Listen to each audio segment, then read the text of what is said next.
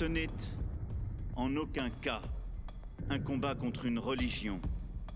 Cette anecdote est-elle vraie ou fausse?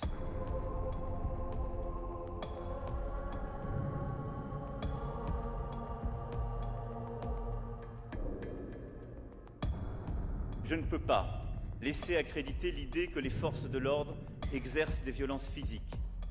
Est-ce que cette anecdote est vraie ou fausse?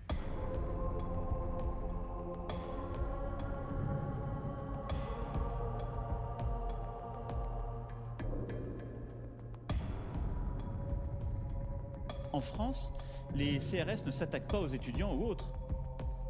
Cette anecdote, elle est fausse.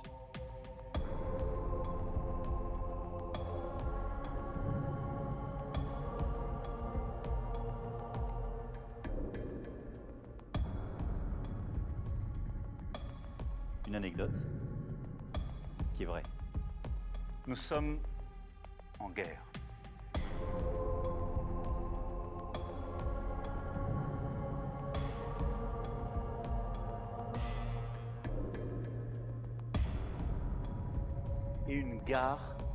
c'est un lieu où on croise les gens qui réussissent et les gens qui ne sont rien.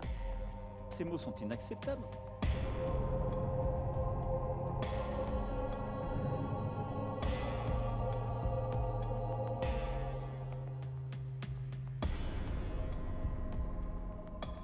Il y a des policiers violents. Il y en a. Et là, vous avez les, ca- les canards.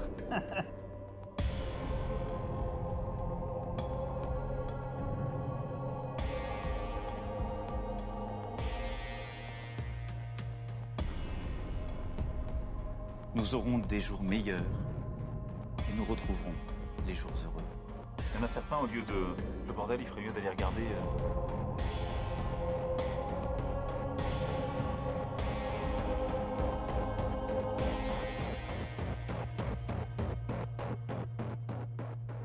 S'ils veulent un responsable, il est devant vous. Qu'ils viennent le chercher.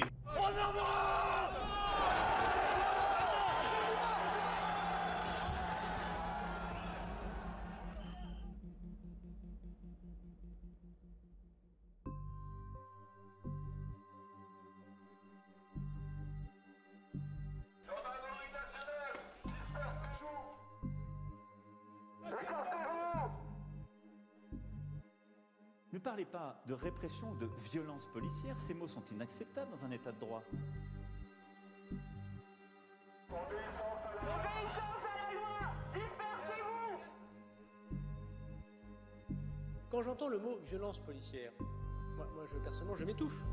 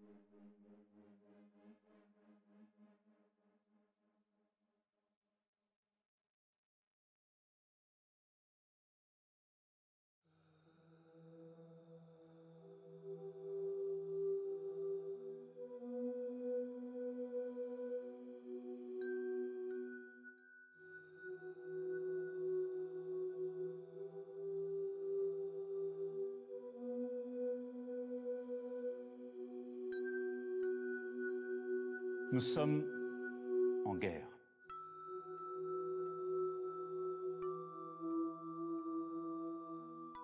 Nous vivons, et cela pas simplement depuis cet été ces dernières années, au fond, la fin de ce qui pouvait apparaître comme une abondance.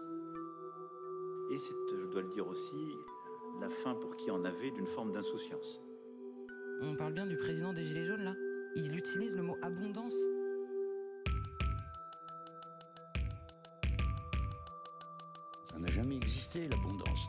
Il y a eu irresponsabilité, il y a eu pillage, il y a eu saccage et ça continue.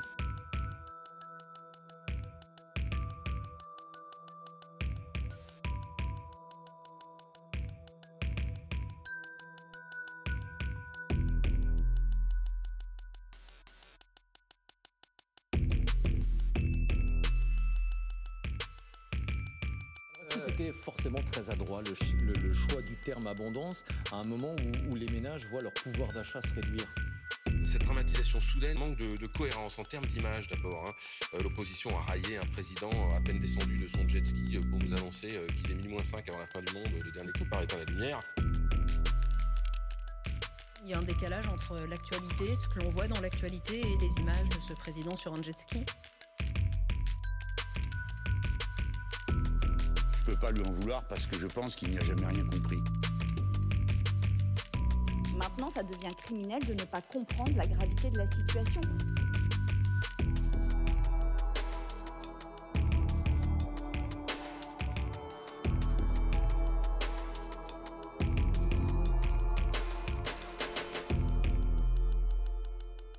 Je crois que tout le monde aujourd'hui a la fibre écolo. Moi, je suis euh, du côté de l'écologie des solutions, pas de l'écologie des illusions. Tous, Français, aujourd'hui, on a envie de, faire ces gestes qui permettent de sauver la planète. Et parfois, on n'a pas forcément les bons réflexes. Donc, c'est aussi ces petits gestes qu'il faut accompagner. Euh, on va euh, fermer la lumière en pensant qu'on a fait des grosses économies d'énergie. Et puis, on va envoyer derrière euh, un mail un peu rigolo à nos amis avec une pièce jointe. Et on aura consommé beaucoup plus d'énergie. Quand on part en week-end ou quand on part euh, en vacances, on débranche un maximum de prises électriques, notamment on débranche son Wi-Fi. La chose la plus efficace, c'est de baisser un peu la clim quand il fait chaud.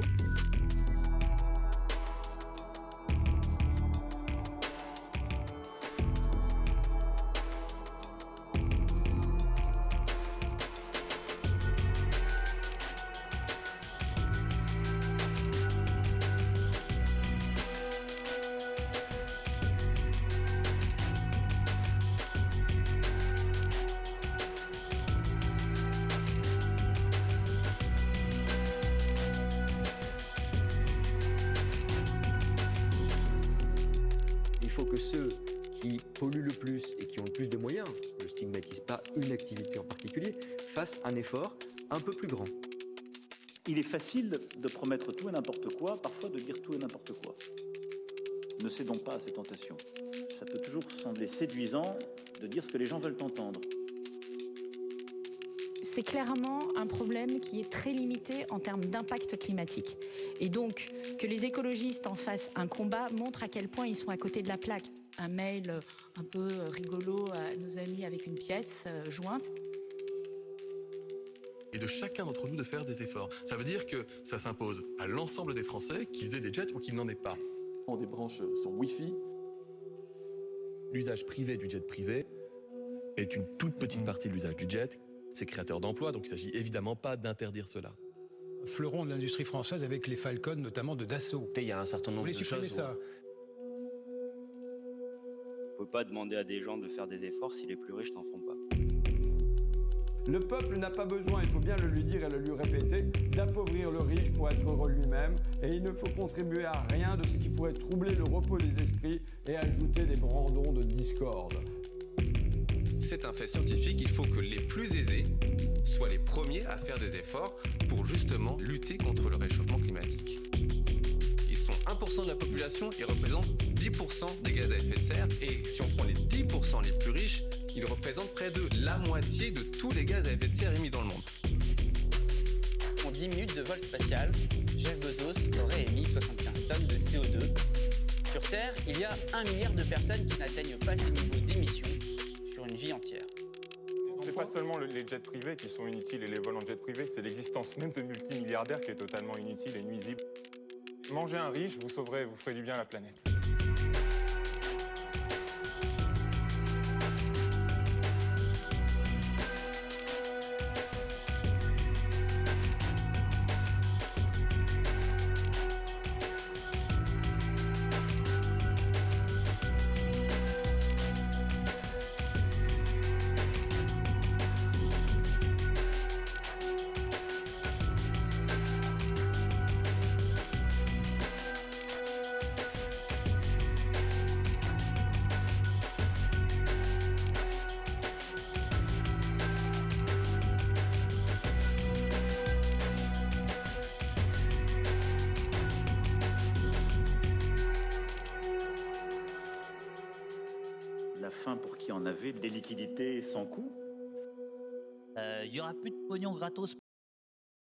Voilà une classe qui se tient sage.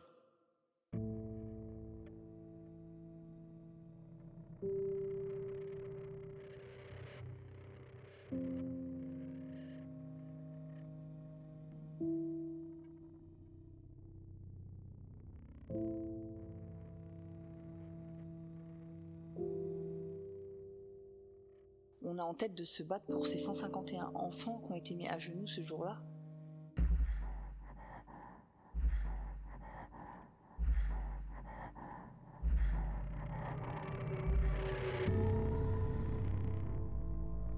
Ils ont fait leur boulot, hein, ça c'est sûr, mais euh, ça s'est euh, ça s'est très bien passé. hein. Moi, je suis pas choqué du tout. Il n'y avait pas d'autre moyen. C'était pas des lycéens, c'était des voyous.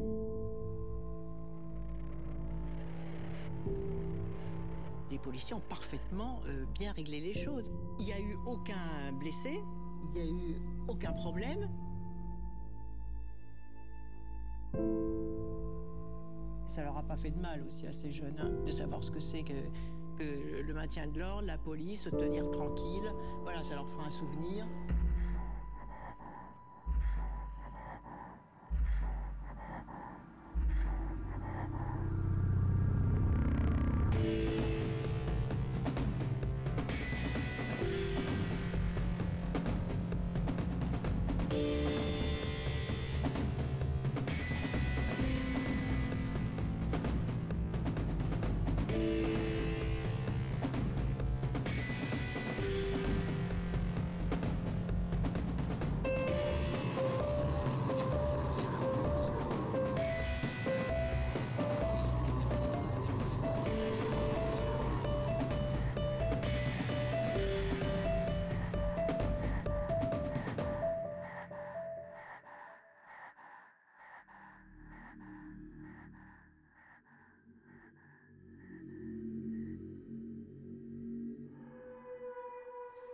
On n'est plus dans la nécessité des circonstances.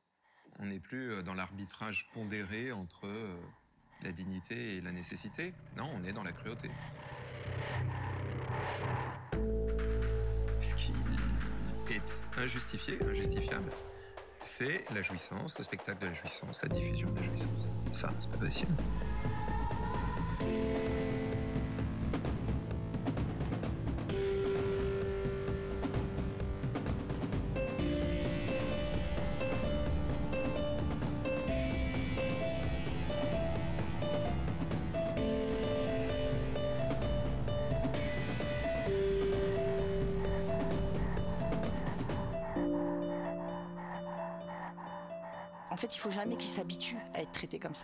Cette manière-là. Jamais.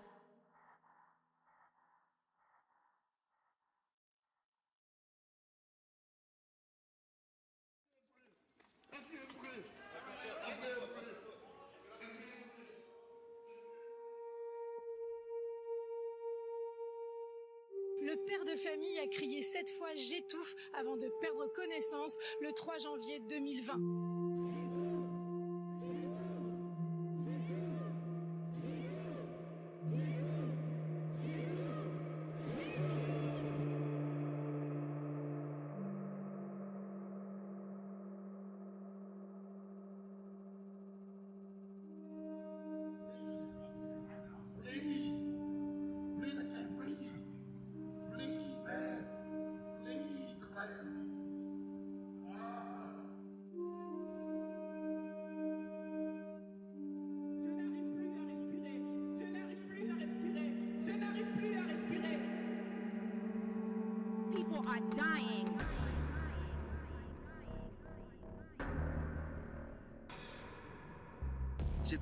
Mort d'un malaise cardiaque, il est mort étouffé. On l'a étouffé, on l'a tué. Cédric Choufia est mort exactement de la même façon qu'Adama Traoré. Ils ont eu les mêmes mots, ils ont tous les mêmes mots. J'étouffe, je n'arrive plus à respirer. We cannot look at this as an isolated incident. The reason why buildings are burning are not just for our brother George Floyd. They're burning down because people here are saying enough is enough.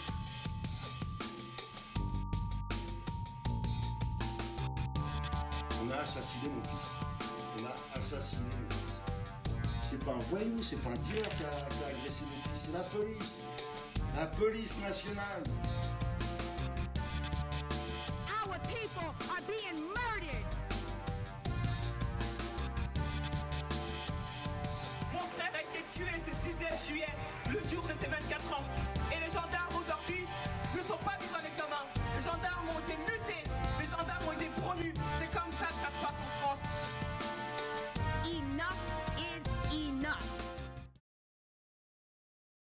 De la police, amis du café. I love au poste. C'est la tasse, la tasse du taulier. Merci à tous d'être ici. Bonjour tout le monde. Comment allez-vous? Comment allez-vous les uns et les autres? Bonjour Eurial. Ah, il y a un raid d'os politique? Ah bah, ah bah les amis, super, super. Soyez les bienvenus. Bienvenue à Host. Bon, bonne sieste, Host. Bonne sieste à toi. Bonjour camarade. Bonjour Eleni. Bonjour euh, confiserie. confiserie. Bonjour euh, Max.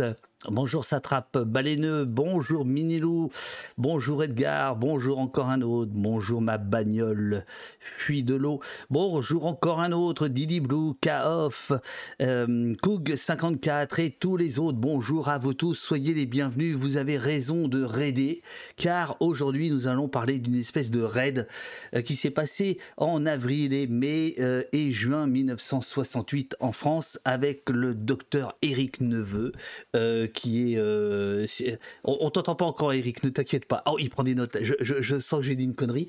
Euh, voilà, qui est l'auteur d'un pavé, sans mauvais jeu de mots, des 68 arts ordinaires. Euh, oui, c'est bien coché. hein. Je me suis régalé. C'est bien, bien coché. Qui est paru il y a quelque temps et, et à la NRF, chez Gallimard. Hein, quand même, Euh, vous allez voir, vous allez voir, c'est un boulot de dingue et c'est un boulot qui, d'une certaine manière, nous parle d'aujourd'hui, car euh, Eric s'est euh, intéressé, euh, s'est intéressé non pas aux stars de 68, ou à ce qu'il en reste, mais aux, aux, héros ordinaires. Et qu'est-ce qu'il reste de leur engagement? Qu'est-ce qu'il reste 20 ans, 30 ans, 40, 50 ans plus tard de leur engagement? Donc ça parle en fait de nous tous, ça parle de voilà, de l'engagement euh, dans la politique, dans la société, etc. Et c'est un euh, travail absolument euh, passionnant. Soyez tous les bienvenus. Demain, après-midi, nous serons en direct du, non pas du, enfin du stream, mais de la manif à Paris, jusqu'à tard s'il le faut, comme l'autre jour. S'il faut déambuler dans les rues de Paris la nuit, on le fera. Et mercredi, nous serons avec le plus grand exégète de Jean-Patrick Manchette, auteur de polars extraordinaires euh, des années 70-80. Euh, il y a un recueil d'interviews euh, qui paraît, des interviews, des rééditions de Jean-Patrick Manchette. Et là aussi, on en apprend beaucoup sur, sur le monde d'aujourd'hui. Alors attendez, je, je vois si, je regarde si Eric est dans les parages. Eric est dans les parages, est-ce que je vais l'entendre? Bonjour Eric, est-ce qu'on t'entend? Alors là, moi je ne t'entends pas. Attends, attends, c'est normal. Attends, bouge pas, bouge pas, bouge pas. Ici. ne bouge pas. Est-ce que vous entendez Eric, les amis? Est-ce que vous m'entendez? Est-ce que vous entendez Eric? Moi je l'entends. Bon, alors c'est que ça doit marcher. Est-ce que ça marche pour vous, les amis? J'ai besoin d'un retour. Oui, oui, oui, c'est génial. Bonjour, monsieur Eric Neveu. Je pense que vous êtes au cœur de la crise. Vous êtes à Rennes 2, c'est bien ça? Non, pas de chance, je suis à Rennes 1, c'est-à-dire l'université qui est réputée pour être sage et pas turbulente. Ah, c'est ça? C'est ça, j'en étais sûr. Comment se fait-il qu'un professeur émérite de sciences politiques, aussi gauchiste que toi, se trouve à Rennes 1 bah alors ça tient aux conditions justement de la partition après 68, où en gros euh, il fallait créer deux universités à Rennes et toutes les disciplines raisonnables, donc les sciences dures, euh, le droit, la science économique, les disciplines de santé, ont fait un cordon sanitaire pour isoler les affreux gauchistes de la fac de lettres. Et comme la science politique était en fac de droit, eh bien moi je me suis retrouvé en fac de droit. Mais j'ai aussi donné des cours à Rennes 2 épisodiquement, donc il y a des ponts. J'ai eu le bonheur de faire un jour un débat avec toi et j'ai été bercé par ton humour, ta voix, ta façon de parler et je pense que c'est encore ce qui va se passer euh, euh, dans, dans, quelques instants. Donc on a eu un raid, mon cher Eric. Est-ce que tu sais ce que c'est qu'un raid sur Twitch? Non, parce que je suis d'une ignorance remarquable. Imagine, nous sommes sur une barricade, euh, nous, euh, nous, sommes, nous, sommes, euh, nous sommes des anarchistes, hein, et voilà que les maoïstes viennent d'envoyer des renforts, 700 personnes. Donc là, il y a 700 personnes qui sont arrivées d'une autre chaîne, Host Politique, qui a terminé son émission et qui dit Hé les amis, allons donc écouter ce professeur nous parler de ce qu'il reste de mai 68. Bah, c'est parfait. Bon, euh, mon cher Eric, donc j'ai montré ce pavé des 68 arts ordinaires. Si j'ai bien lu euh, ta prose, ça devait être euh, un an de boulot, deux ans, trois ans, à une distance correcte, et puis tu devais faire ton, ton bouquin au bout, au bout de quatre ans. En fait, non, tu vas passer 20 ans de ta vie. C'est bien ça? Alors oui et non, c'est oui, j'ai mis presque 20 ans à en accoucher, mais bon, en même temps, entre-temps, j'en ai fabriqué d'autres. Bien sûr. Il y a eu des choses qui se sont intercalées, mais euh, d'une part, l'enquête a été plus longue que j'avais pensé au départ, puisque j'ai rencontré euh, 65 personnes avec qui j'ai fait des entretiens où je leur demandais de raconter leur vie. Bon, sans rentrer dans les détails, je me suis retrouvé à avoir des activités bureaucratiques, euh, puisqu'en fait, pratiquement huit jours après le début de l'enquête, euh, j'étais élu directeur de Sciences pour Rennes, ce qui évidemment permet pas de faire 36 trucs à la fois. Et puis, bon, je voulais, enfin, donc j'avais un investissement particulier sur ce bouquin, parce que d'une certaine manière, je vais pas dire que c'est une autobiographie, mais c'est aussi ma, ma, propre histoire Bien sûr. Euh, qui est présente là-dedans puisque j'ai été militant, euh, d'abord en arrivant en fac au PSU, et puis après euh, dans euh, ce qui s'appelait la, GR, qui était un courant de gauche devenu Mao du PSU, et plus tard dans une organisation maoïste. Bon, donc je ne suis pas étranger à mon objet. Alors, ton objet, il démarre en bon euh, sociologue ou je sais pas comment tu te qualifierais, mais par dire bon, alors attendez, les, les gars, il y a toute une littérature, elle vaut rien, hein, elle vaut rien. Ton premier chapitre s'appelle Raconter, interpréter, figer, et tu nous dis, non, tu dis pas qu'elle vaut rien évidemment, mais tu dis qu'il y a une, institutionnalisation d'une mémoire officielle euh, qui va s'enclencher très vite et qui ne permet pas du tout de comprendre mai 68 et que c'est une des raisons qui t'amène à aller euh, retrouver 65 euh, militants euh, de 1968, la plupart bretons, on va, on va, on va en parler, hein, c'est beaucoup euh, la, Bretagne que tu, que, que, tu décris. Euh, Qu'est-ce que tu reproches exactement à la littérature 68arde bah, D'une part, il y a quand même énormément de livres, puisqu'il y en a pratiquement 500 qui sont parus sur 68 euh, en l'espace d'un demi-siècle. Euh, il y a énormément de livres qui ne reposent sur aucune espèce d'enquête précise, euh, si ce n'est de se rappeler un souvenir ou un épisode particulier qui permet de servir une thèse a priori. Et puis surtout, euh, ça procède par un, un espèce de jeu de réduction en cascade, c'est-à-dire tout ce qui importe, ça s'est passé à Paris. À la limite, on peut aller jusqu'à Flins ou Nanterre, mais au-delà, il s'est rien passé d'important.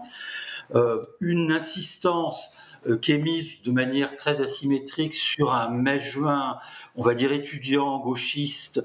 Bon, il y a juste le tout petit détail de la plus grande grève ouvrière de l'humanité qui est mise dans l'arrière-plan rapidement. Il y a cette vision de gens qui étaient littéralement, euh, j'allais dire, intoxiqués euh, aux idéologies, euh, qui étaient mus par des lectures. Bon, on pourra en discuter, mais ça marche pas comme ça.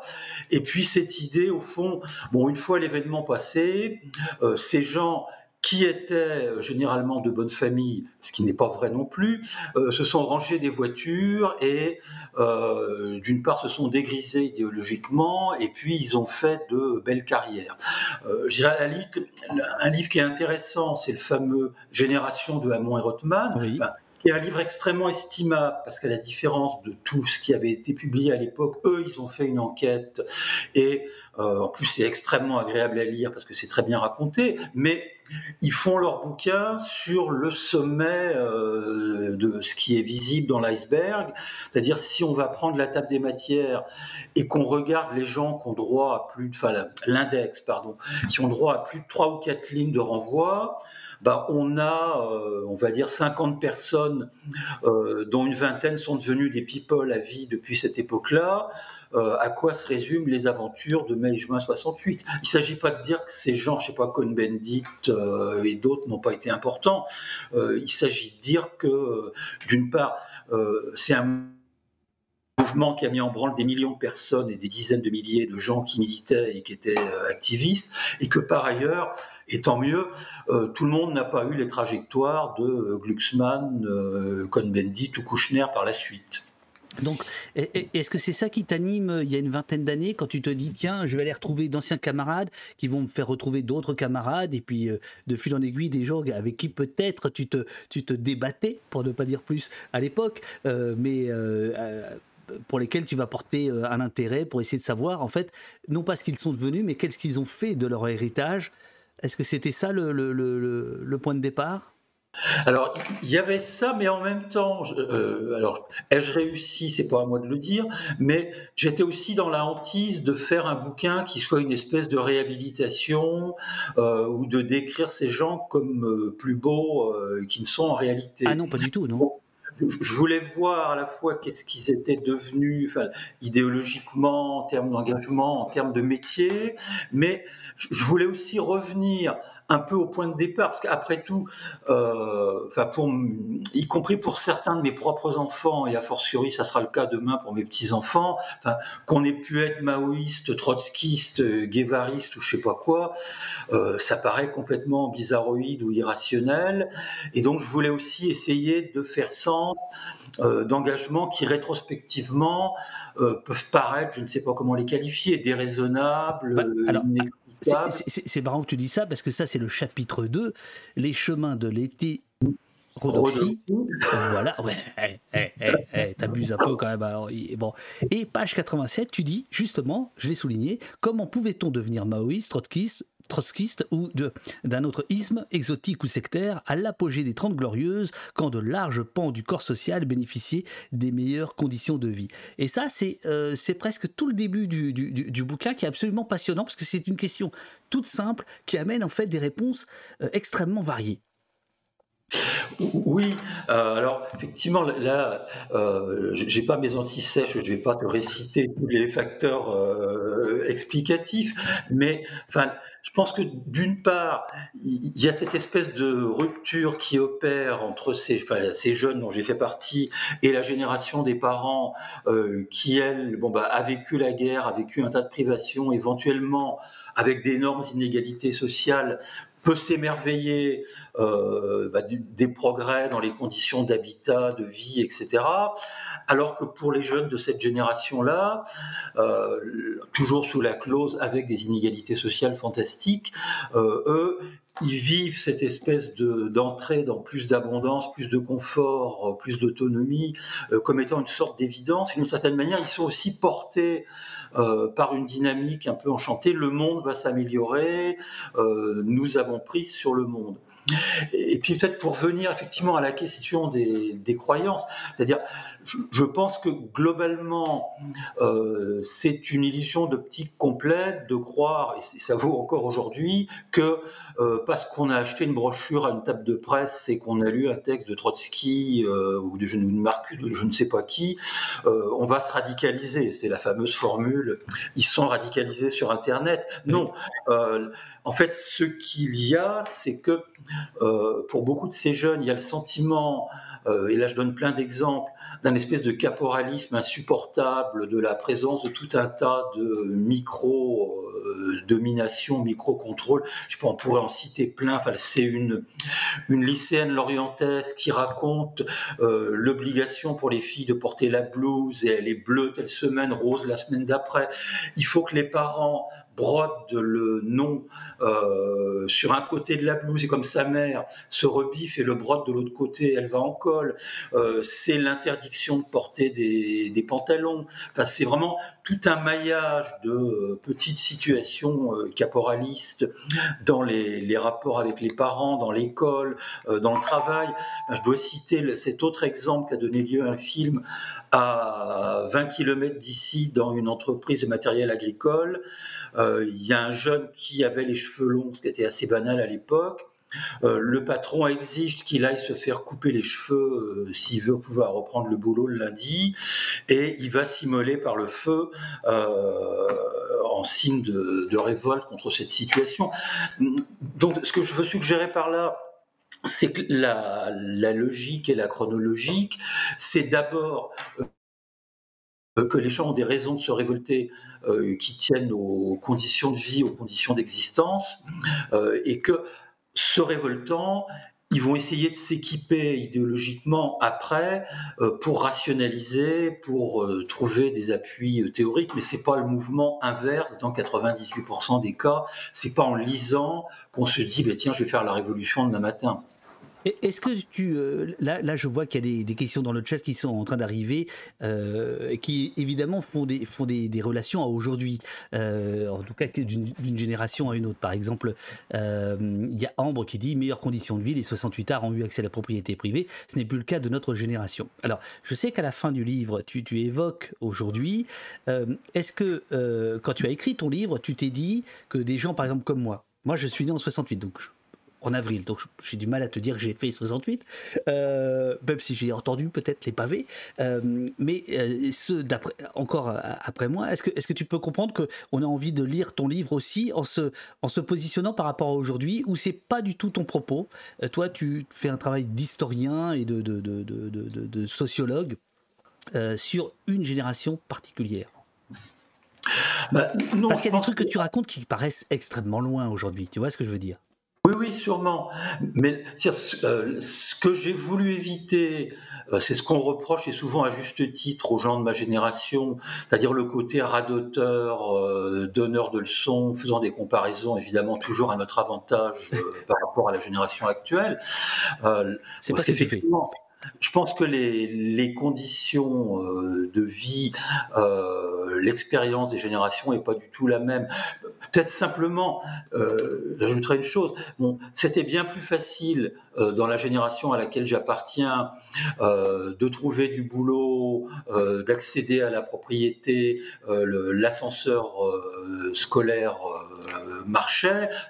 En même temps, euh, ne peignons pas tout en rose. Euh, par exemple, euh, une expérience qu'ont eu beaucoup de gens peut-être plus dans ceux qui sont encore un peu plus vieux que moi, bah, c'est qu'il n'y avait pas vraiment de contraception à l'époque et qu'aller avorter à l'étranger, c'était aussi une chose qui est arrivée à beaucoup de femmes, euh, qui s'est posée dans beaucoup de couples, euh, ce qui est quelque chose qui se pose moins euh, aujourd'hui. Donc on n'est pas sur une, une position euh, blanc-noir. Mais je pense que l'intérêt que peut avoir mon livre du point de vue de la génération actuelle, c'est peut-être de se demander qu'est-ce qui a fabriqué une génération non pas qui était meilleure ou plus je ne sais pas quoi, mais qu'est-ce qui peut créer euh, des situations ben, où les gens osent, euh, osent lutter, pour reprendre les formules stéréotypées de l'époque, osent entreprendre, osent se révolter, et qu'est-ce qui fait qu'on peut avoir une espèce de vision optimiste de l'avenir et le penser comme objet de changement, euh, ce qui est toujours nécessaire aujourd'hui, mais ce qui est peut-être moins facile, parce qu'il y a un mur du réel qui est probablement encore beaucoup plus dur. Il, se trouve que nous avions préparé organisé cette, ce live il y a déjà des semaines et des semaines, euh, on ne pouvait pas imaginer qu'on serait entre deux grosses, grosses manifestations et dans une tempête de régime euh, tel qu'on la connaît aujourd'hui. Donc euh, je, trouve que c'est euh, d'autant plus savoureux de t'écouter euh, nous, nous, parler de, de, de, de 68. Je vais, je vais revenir à une question que tu, que tu poses à tes, euh, à tes, euh, à tes objets d'études, donc 65, 68 arts que tu as retrouvés à qui tu as donné un questionnaire, que tu as interrogé euh, euh, oralement et par écrit, etc. Tu leur as demandé est-ce que vous avez choisi votre groupuscule? Et ça, je trouve ça très intéressant. C'est-à-dire, est-ce que c'est toi qui choisis ton groupuscule ou c'est le groupuscule qui te choisit? Comment ça marchait? Comment ça marche? Alors, il y a plusieurs façons de répondre. D'abord, il y a des choses qui ressemblent à des régularités euh, statistiques et sociologiques, c'est-à-dire pour le dire très simplement, si on est euh, d'une famille très fortement catholique, euh, si on est euh, du monde rural et a fortiori du monde paysan, quand je dis catholique, c'est les catholiques militants qui sont vraiment engagés, on a beaucoup plus de chances, statistiquement parlant, de se retrouver chez les Mao. Si, en Bretagne, il faudra après euh, décliner ça région par région. Et si peut-être on est d'une famille qui est plus de monde ouvrier, euh, avec un père qui a été, ou des parents qui ont été au PC à la CGT, on a probablement plus de chances de se retrouver dans une organisation euh, trotskiste de type euh, Ligue communiste. Donc, je dirais qu'il y a des cohérences euh, sociologiques, mais il y a aussi des, j'ai presque envie de dire des logiques de marché. Enfin, c'est la question que je pose à un des interviewés. Comment est-ce que tu t'es retrouvé à Drapeau Rouge, qui était un groupe maoïste? Ben, Il répond, mais qu'est-ce que tu voulais que je fasse? C'était le seul groupe dans mon bahut. Donc, il y a aussi des logiques très pratico-pratiques de qu'est-ce qui est disponible sur la ville, sur le site, euh, qui font qu'on se retrouve ici ou là. Mais en même temps, euh, sur les 65 personnes euh, avec qui j'ai fait des, entretiens euh, biographiques, il y en a quand même que deux euh, qui passent d'une rive à l'autre, c'est-à-dire entre trotskistes et euh, maoïstes, et euh, dans des temporalités assez longues. C'est-à-dire c'est quand même des gens qui vont militer sur une durée de 10-15 ans, euh, qui vont déménager, on retrouve la question de l'offre, mais euh, en général, quand on est dans un camp, d'un côté, on repasse pas de l'autre. Alors avec tout un tas d'effets de quiproquos, c'est cette scène merveilleuse où euh, donc c'est un- groupe de lycéens, euh, ils viennent de recruter un certain nombre de leurs collègues, ça doit être après le mouvement sur la loi Debré euh, à Drapeau Rouge, donc qui est une organisation Mao. Ils sont en train de boire un pot après une manif et il y a plusieurs des jeunes qui disent à un de mes interviewés, ben, on est drôlement content d'être venu avec vous, qu'est-ce qu'on se marre chez les anards? Et là, le camarade dit, mais attendez, euh, on n'est pas des anards, euh, on est des Mao. Donc ce qui relativise quand même cette idée que ces gens avaient lu les 43 tomes des œuvres de Lénine reliés plein cuir avant de se décider, ça se passe pas comme ça. Euh, très bonne question euh, à laquelle tu vas pouvoir répondre très facilement parce que tu as eu une super idée euh, dans ton bouquin. C'est euh, Glycine qui te demande les célèbres entre guillemets, les célèbres 68 arts sont presque tous des hommes. Y a-t-il beaucoup d'héroïnes ordinaires dans votre livre? Euh, bah, oui et non. Alors, euh, d'abord, j'aime pas le mot, euh, j'aime pas le mot héros. Alors simplement, oui, je sais pas, au sens où John Lennon parle de working class hero, mais euh, des héros avec un grand H, c'est trop. Bah, disons, dans mon échantillon, en gros, il y a deux tiers d'hommes, un tiers de femmes. Je ne peux pas certifier que c'est le décalque de la réalité, puisque personne n'a la liste complète des suspects, mais je dirais que ça me paraît représenter à peu près le, gender ratio dans les groupes d'extrême gauche. Alors, il n'y a pas beaucoup il n'y a pas beaucoup de femmes chefs. Euh, on va dire qu'il y a deux ou trois femmes dans l'échantillon euh, qui ont eu des, fonctions de responsabilité et qui éventuellement avaient une aura particulière dans les, groupes euh, où elles étaient. Mais par contre, quand je relisais les entretiens et quand j'essayais de faire des, des synthèses, j'étais quand même frappé par la présence d'un certain nombre de femmes qui, si elles n'ont pas eu des fonctions euh, dirigeantes dans les organisations, enfin, sont des personnes euh, qui ont eu une créativité euh, assez sidérante. C'est-à-dire quand je vois le nombre de projets qu'elles ont montés, d'entreprises collectives qu'elles ont portées et qu'elles ont fait aboutir, et les capacités de rebond euh, parfois sur trois ou quatre décennies, enfin, il y avait vraiment des, des femmes. Pas que des femmes, mais aussi des femmes euh, qui avaient une capacité d'initiative, une obstination, une créativité qui était quand même euh, assez ébouriffante. ouais. Alors, j'ai parlé d'idées assez géniales, mais tu, tu, tu, tu, tu l'as pas. Pas relevé. Euh, il se trouve que tu vas anonymiser tous tes interlocuteurs et interlocutrices et que tu as une idée toute, toute bête mais toute belle euh, pour les euh, pour les pour les pour les pour les nommer finalement. Oui, alors c'est- en fait, c'est alors ceci dit, au demeurant d'autres lecteurs m'ont dit que c'était trop compliqué, mais au, au départ j'avais voulu donner des prénoms bretons, Euh, comme ça se passait dans l'Ouest, et euh, donc j'ai dû écrire un texte ou deux comme ça, et euh, par exemple, bah, si je te dis Sclérigen ou Anig, je suis pas sûr que tu vas immédiatement savoir si c'est un garçon ou une fille. Donc j'ai plié mes gaules euh, et je me suis dit, bah, je prends des communes, alors dans l'espace de l'Ouest, parce qu'il y a aussi des choses en Mayenne par exemple, et euh, les noms de communes qui finissent par une voyelle euh, style euh, Landéda, euh, ce sera des filles, et les communes qui finissent par une consonne, ce sera des garçons. Donc on, on a un système très simple pour genrer, euh, tout en ne donnant pas l'identité des gens. C'est ça, avec, euh, avec, avec une forme de, poésie quand même, parce que en fait, c'est- aussi une balade en Bretagne que tu nous proposes. Euh, oui aussi, euh, bah, probablement des noms de communes qui paraissent très exotiques. Il y a des gens qui sont pas bretons, et puis on s'aperçoit aussi après coup euh, qu'il y a des actes manqués. Par exemple, il y a un des interviewés euh, qui s'appelle Lampol, qui est le, la capitale entre guillemets de l'île d'Ouessant. Et puis je me suis aperçu après que le vrai prénom de Lampol c'était Jean-Paul. C'est bizarre. hein?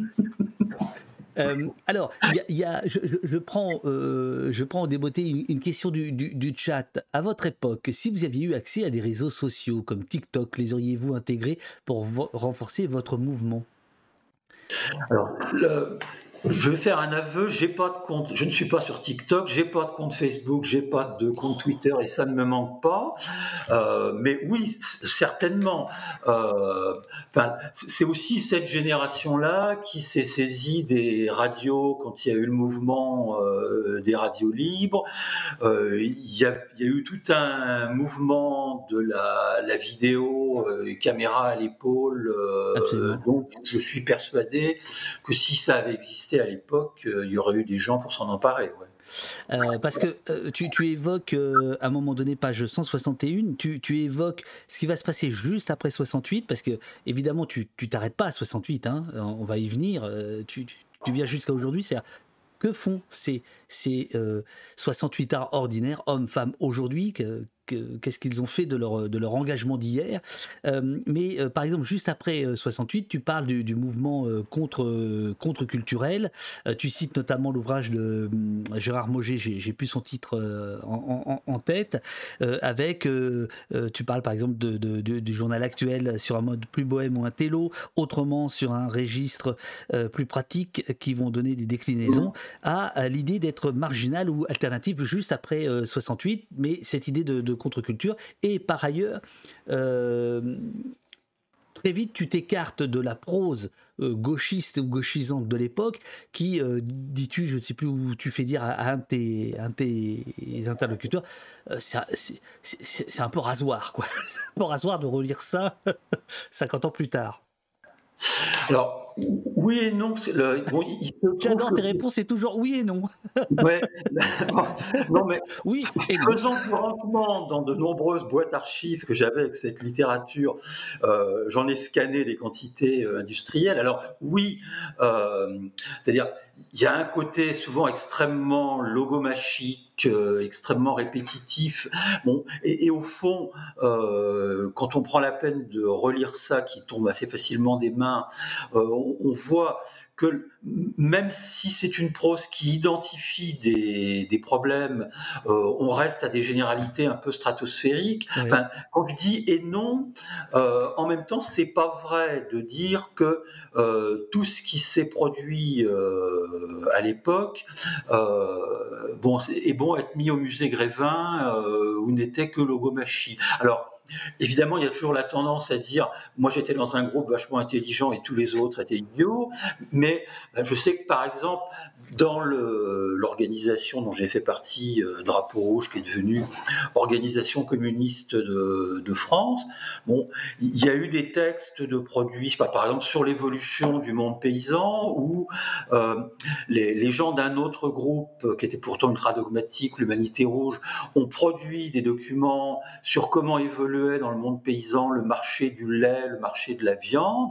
Et là, on n'était pas dans la logomachie, c'est-à-dire il y avait effectivement une espèce de matrice ou de cadre d'analyse euh, marxiste en termes de rapport de classe, mais il y avait une vraie enquête derrière. Et euh, les paysans travailleurs, qui étaient le, le prédécesseur de la conf, euh, s'en sont vraiment emparés et euh, s'en sont servis. Mais de même qu'il y a eu des réflexions sur, au fond, euh, qu'est-ce que c'était que la sociologie des partis de gauche euh, PC, PS euh, Alors, on peut toujours dire après que c'était un peu chaussé de plomb, mais euh, il n'empêche que ça posait des questions euh, sur le fait que ces gens-là n'étaient pas la représentation chimiquement pure des classes populaires, euh, qui était parfaitement pertinente. C'est pour ça que je dis oui, globalement, c'est des choses qui, quand on les relit, ont très mal euh, vieilli. Et donc probablement euh, le, reproche qu'on peut leur faire cette espèce de point de vue surplombant euh, et manichéen mais une incapacité à rentrer dans des propositions concrètes voilà comment on va changer l'école voilà comment on va changer les rapports de genre etc mais il y a quand même eu des percées et des, textes qui méritent mieux que comme disait l'autre la, critique rongeuse des souris. Tu, évoques un certain nombre de parcours qui vont euh, avoir lieu. Euh, alors, on, va y venir, pas, pas tous évidemment, parce que ça, ça c'est à découvrir dans le, dans, le, dans le bouquin, mais il y a quelques figures. Il y a la figure de l'établi, on, on- va y venir, mais il y a aussi la, figure de l'intellectuel. Alors, par exemple, tu nous dis euh, euh, que, puisqu'on parle de prose, euh, que la prose va, va amener une invention, celle d'un journalisme militant, à la fois un espace de dévouement, de déni de carriérisme, de don de soi pour la survie d'un journal politique. Tu nous parles aussi, alors malheureusement pour le coup, là je fais un peu de name dropping, alors que c'est absolument pas ton, ton bouquin, mais je trouve ça hyper intéressant. Tu parles de, de Michel Lebris, ancien dirigeant breton de la, de la GP, donc euh, Mao, euh, qui euh, sera celui qui va créer Étonnant Voyageur, magnifique festival à, à, à Saint-Malo. Tu parles aussi de- du concept de, d'entrepreneur social. Alors, Déjà, voilà, il y a euh, assez rapidement dans ton bouquin. Alors, on retrouve à la fin, c'est génial. Il y a, justement la, liste de tous tes de tous tes interlocuteurs avec leurs prénoms euh, euh, de communes bretonnes et leur, métier. Effectivement, on voit qu'il y en a quand même un, certain nombre qui sont effectivement devenus journalistes, intellectuels, travailleurs dans l'édition, etc. Est-ce que c'est quelque chose qui t'a surpris? Comment comment t'as as été amené à, à voir ça? Non, en soi, c'est pas énormément surprenant au sens. Alors, euh, ce Ah, qui Tu peux est peut-être- dire oui et non, hein Non, non. Peut-être aussi un biais de mon échantillon, c'est-à-dire euh, comme dans cette population de gens qui ont été liés aux organisations d'extrême gauche, euh, au fond, ceux qui ont été centrifugés très tôt par le système universitaire, à l'époque, on appelait ça le DEUG, les deux premières années, ceux qui n'ont pas réussi à décrocher le DEUG et donc qui ont dégagé, d'une certaine manière, ils sont partis ailleurs. C'est-à-dire, ils sont pas restés, souvent, ils sont pas restés dans la vie universitaire, ils sont pas restés dans les réseaux de sociabilité euh, des gens d'extrême gauche, et n'ayant pas de diplôme, ils ont fait d'autres métiers. Donc, il y a sans doute d'autres profils que j'ai mal euh, captés, mais pour les gens que j'ai rencontrés, en gros, euh, c'est quand même des gens qui obtiennent des plus 3, des plus 4, des plus 5, ce qui à l'époque est beaucoup plus coté et garant d'une meilleure insertion qu'aujourd'hui. Donc qui se soit euh, casé euh, pour beaucoup dans des métiers intellectuels, c'est pas si surprenant, euh, vu qu'en plus, c'est quand même massivement des gens qui étaient dans ce qu'on pourrait appeler des facs de lettres, de droit, de sciences éco. Il y a beaucoup moins de gens dans les disciplines médicales, a fortiori les gestions ou écoles de commerce, il n'y en a pas, et même pas tant que ça euh, eu égard au poids de ces facs-là dans les, les, facs de sciences. Donc effectivement, euh, la grande, il y en a deux tiers qui vont se retrouver dans le secteur public, ce qui n'est pas la, moyenne de l'emploi en France, et pas mal euh, dans des métiers qu'on peut appeler intellectuels, euh, journalisme, culture, enseignement, recherche. Mais Peut-être ce sur quoi j'insisterai, euh, c'est cet oxymore qu'on avait inventé avec ma collègue euh, Annie Coloval, euh, intellectuel pratique. C'est-à-dire, bon, c'est des intellectuels, oui, au sens où ils ont fait des études, où ils aiment les, livres, la, conceptualisation, où ils réfléchissent et ils en sont contents, mais au fond par rapport, pour un certain nombre de, profils auxquels je pense en parlant, euh, au niveau de performance scolaire euh, qu'ils avaient, euh, finalement, si tu les regardes à la fin de leur vie, euh, c'est pas nécessairement des gens qui ont produit ce qu'on appelle une œuvre avec une grosse pile de bouquins ou qui sont cités dans un, univers disciplinaire ou intellectuel particulier, mais c'est des gens euh, qui ont créé des institutions, qui ont modifié des institutions, qui ont monté des projets. Si je donne des exemples, bah, c'est euh, des collègues à Rennes 2, il faut quand même que je dise du bien de Rennes 2 avant la, fin de, de l'émission, euh, c'est des collègues à Rennes 2 bah, qui ont créé euh, l'Institut des sciences sociales du travail, des universitaires qui ont inventé des diplômes tout à fait originaux, qui mélangeaient les disciplines, qui ont euh, bosser, y compris sur des choses d'aménagement physique de l'université, de créer des espaces qui soient plus conviviaux, des choses que les étudiants euh, puissent investir.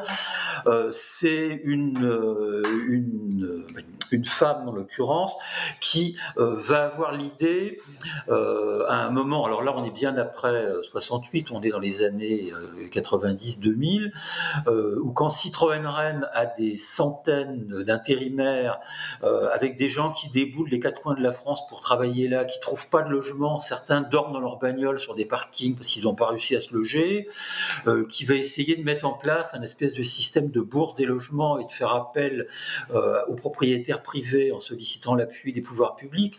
Donc c'est vraiment des gens qui sont des monteurs de projets. effectivement, tu as utilisé le terme qui est pas de moi, qui est de Rosan Vallon, il vivrait, entrepreneurs sociaux. Au fond, c'est des gens qui revendiquent un peu le modèle de l'entrepreneur schumpeterien. On crée, euh, on crée des synergies, on monte des services, mais qu'ils font pas euh, pour se faire du fric euh, ou pour euh, monter une entreprise économique, qu'ils font euh, bah, dans une idée d'utilité sociale. Au fond, le bon vieux slogan qui fait rigoler mais qui avait un sens, servir le peuple. Euh, petite, incise, hier euh, j'ai fait un stream sauvage depuis le, parvis de l'hôtel de ville à Paris où une quinzaine de gardés à vue euh, abusivement dans la semaine venaient, venaient manifester leur, leur colère et venaient témoigner de ce qui leur était arrivé. Et il y avait un paquet d'étudiants, parfois, enfin le, plus, je sais plus ce qu'il était, il était doctorant en neurosciences ou je sais pas quoi. Et donc, quand je lis ton livre, est-ce que je comprends mieux maintenant pourquoi, quand j'entends des éditorialistes dire Ah là là, s'il y a des jeunes étudiants dans la rue, ça, ça, peut être très embêtant pour le, euh, pour le gouvernement. Est-ce que tu crois que c'est quelque chose qui, qui perdure, ça?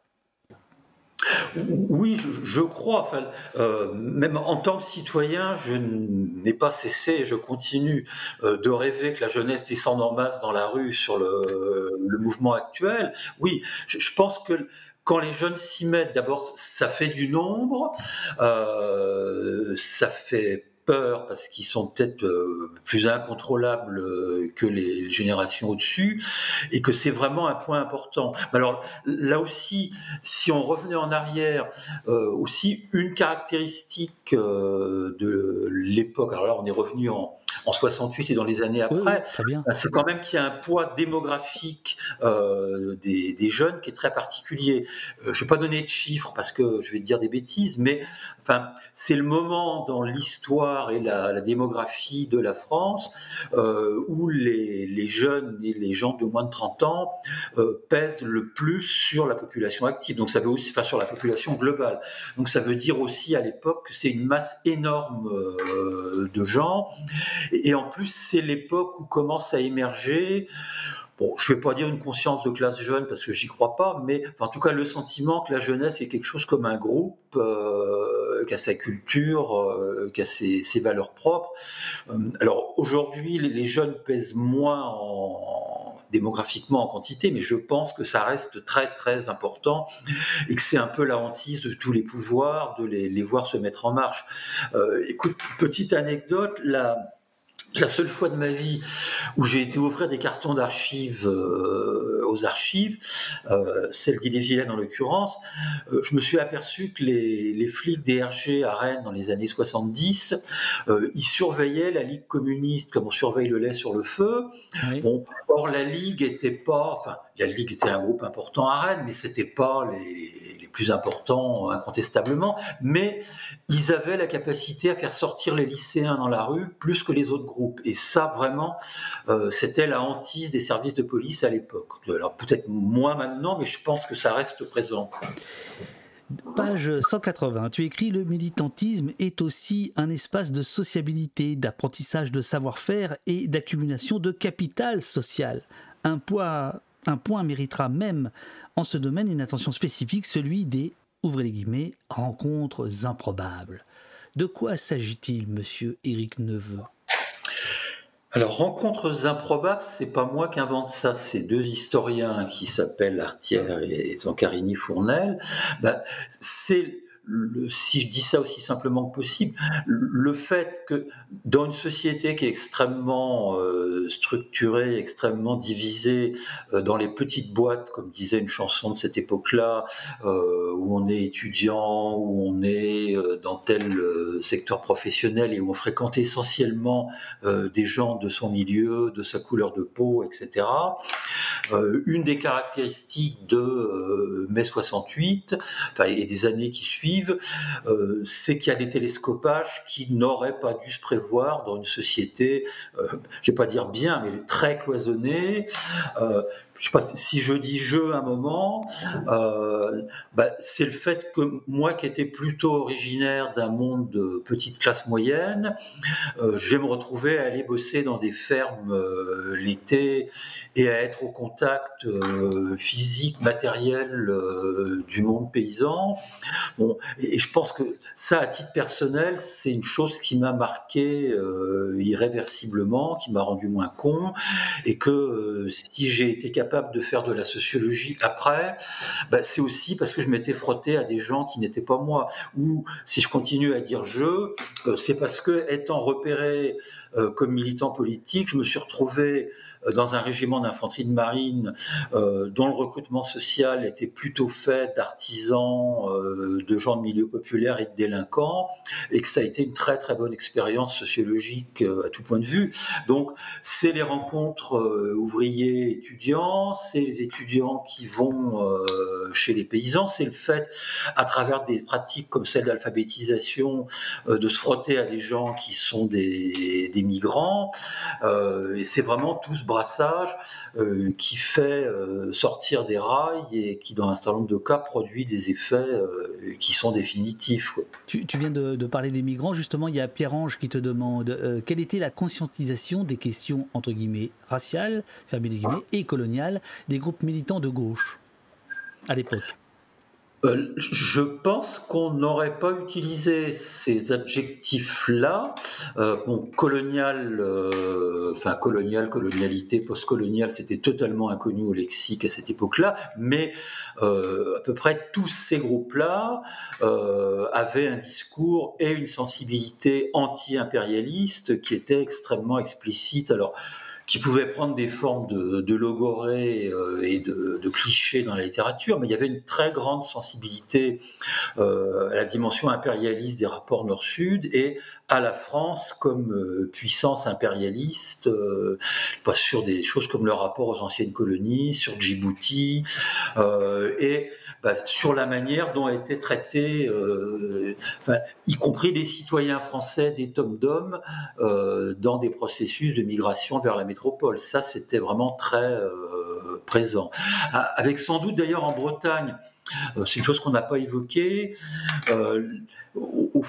aussi une composante de ces mouvements qui avait une sensibilité, je ne sais pas comment l'appeler, régionaliste ou nationalitaire, et donc le sentiment euh, mis en discours que la Bretagne était aussi dans un rapport colonial par rapport à l'État central euh, français, et que euh, on avait beaucoup plus droit à des camps militaires et même à une centrale nucléaire à l'époque qu'à des subventions qui permettaient de développer l'industrie. Il y a euh, l'expérience des, établis, il faut, il, faut, euh, il faut rappeler ce que c'est. Il, y a un film qui sort ces jours-ci euh, que j'ai vu. je ne dis pas fort que j'ai pas trouvé terrible, honnêtement. mais j'imagine que tu iras le voir. Peux-tu, Eric, nous rappeler ce que c'était que cette expérience de, de l'établi? Et puis, et puis en fait le, le bilan plutôt oui non quoi de, de l'expérience. Donc les établis, c'était généralement des étudiants euh, qui décidaient de mettre un terme à leurs études ou euh, ayant le diplôme, de ne pas s'engager dans les qualifications que donnait leur diplôme pour aller bosser en entreprise et généralement en usine, euh, dans le secteur industriel ou dans le bâtiment, euh, pour être au plus près de, la classe ouvrière et faire leur euh, travail politique. Donc je sais pas, dans mon échantillon de 65, je dois avoir une grosse douzaine de gens qui ont eu l'expérience de l'établissement. Alors Certains d'ailleurs, euh, je pense à un groupe de lycéens, euh, décidant intentionnellement de saboter leur bac alors qu'ils n'étaient pas des mauvais élèves et de partir bosser en entreprise euh, après, d'autres euh, obtenant leur diplôme universitaire et allant bosser euh, après. Euh, alors, si je prends le cas de Rennes, certains à Citroën, beaucoup dans le bâtiment, d'autres dans d'autres secteurs. Ben, si on fait un bilan, l'établissement n'a pas forcément amené des bataillons d'ouvriers à rentrer dans les organisations révolutionnaires. Le bilan est même assez modeste de ce côté-là, mais ça a quand même été probablement le levier le plus efficace euh, pour que l'idée d'un lien au monde ouvrier ne soit pas euh, simplement des, belles paroles. Il s'est quand même passé des choses. Et peut-être que c'est sur un terrain, culturel, mais culturel, c'est aussi politique que ça a eu le plus d'effet. C'est-à-dire de euh, mettre des ouvriers euh, au contact de gens qui avaient une culture, un style de vie, des manières de fonctionner différentes. Et là, euh, ça a produit des choses. Je pense à une une militante de la Ligue euh, qui va s'établir dans les, les, grands magasins, c'était Mammouth à l'époque, et euh, qui va intégrer dans euh, le travail syndical qu'elle mène à la CFDT des choses sur les droits des femmes, sur la contraception, qui n'allaient pas de soi à cette époque-là. Donc ça a quand même fait bouger des choses dans les, dans les usines, mais euh, c'est pas ça qui a produit des bataillons de, de révolutionnaires euh, au sein de. Et, je, je, trouve qu'il y, y, a beaucoup d'honnêteté hein, euh, chez euh, tes interlocuteurs et interlocutrices parce que ceux qui ont qui ont fait cette expérience disent quand même que assez vite, voire très vite, ils ont compris que ils ont ressenti finalement la différence de classe et que c'était très difficile de, de, de surpasser ça. Oui, alors il y en a qui l'ont senti très vite. Enfin, je pense qu'il y en a un qui raconte euh, un militant trotskiste. Il est dans le secteur agroalimentaire et c'est les ouvriers qui lui disent avec beaucoup de gentillesse "On t'aime bien, euh, t'es un chouette mec, mais bon, t'es pas à ta place là." ouais, c'est ça, c'est terrible. et lui-même dit mais il m'emmenait au bistrot euh, où il voulait que j'aille au match de foot moi ça c'était pas mon truc alors je pense que les expériences elles sont très contrastées c'est-à-dire euh, il y a des gens soit parce qu'ils avaient été au mauvais endroit, soit parce qu'il y avait un espèce d'écart culturel trop grand, qu'on vite senti qu'ils étaient décalés. Il y en a d'autres tenu longtemps. Et pas, il y en a qui sont devenus délégués syndicaux euh, et qui ont vraiment eu une influence dans leur boîte. Enfin, je pense même, il n'est pas dans les gens interviewés, mais euh, à un camarade de cette époque-là qui, lui, s'était établi dans le, dans le secteur des industries laitières et qui est mort il y a peu, et qui, lui, bah, il, il s'est établi pour la vie, c'est-à-dire qu'il n'est pas revenu en arrière.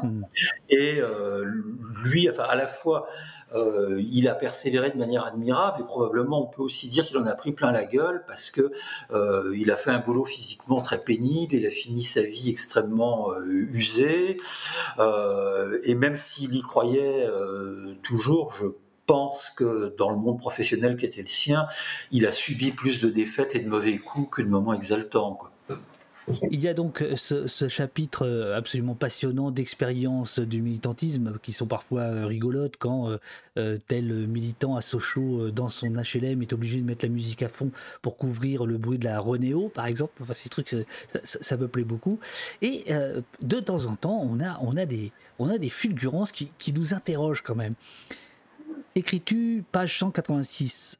En des temps où la gestion par projet ne faisait guère partie du lexique managérial, les groupes gauchistes ont pu fonctionner dans une logique voisine. Alors ça, ça m'a beaucoup plu. Eric, qu'est-ce que tu peux nous dire là-dessus? C'est-à-dire qu'en fait, le, les, les, les gauchistes ont inventé les années 80, c'est ça? Non, pas forcément, mais euh, je pense qu'effectivement, le militantisme, il faut aussi le penser euh, comme un lieu où on acquiert des savoir-faire, des savoir-être, des compétences, des euh, spécialisations.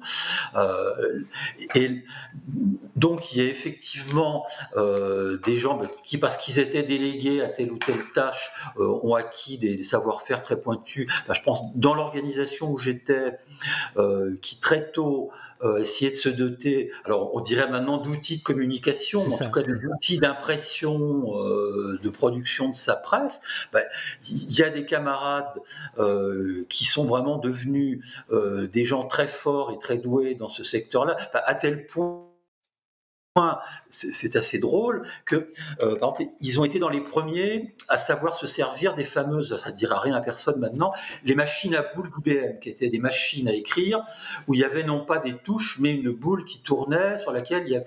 Et euh, IBM leur demandait d'aller faire de la formation chez les futurs euh, clients pour montrer comment ça marchait.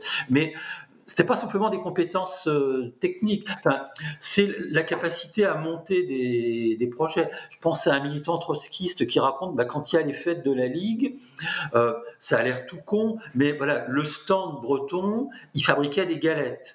Euh, donc, il faut apprendre à fabriquer de la pâte à galettes. Il faut savoir, et c'est pas si simple que ça utiliser ce que nous appelons un bilig, c'est-à-dire la, la, plaque en fonte sur laquelle on fait les galettes. Il raconte en rigolant que la table était en pente, donc il fallait un savoir-faire particulier quand on cassait un œuf sur le bilig euh, pour qu'il ne tombe pas euh, sur la table.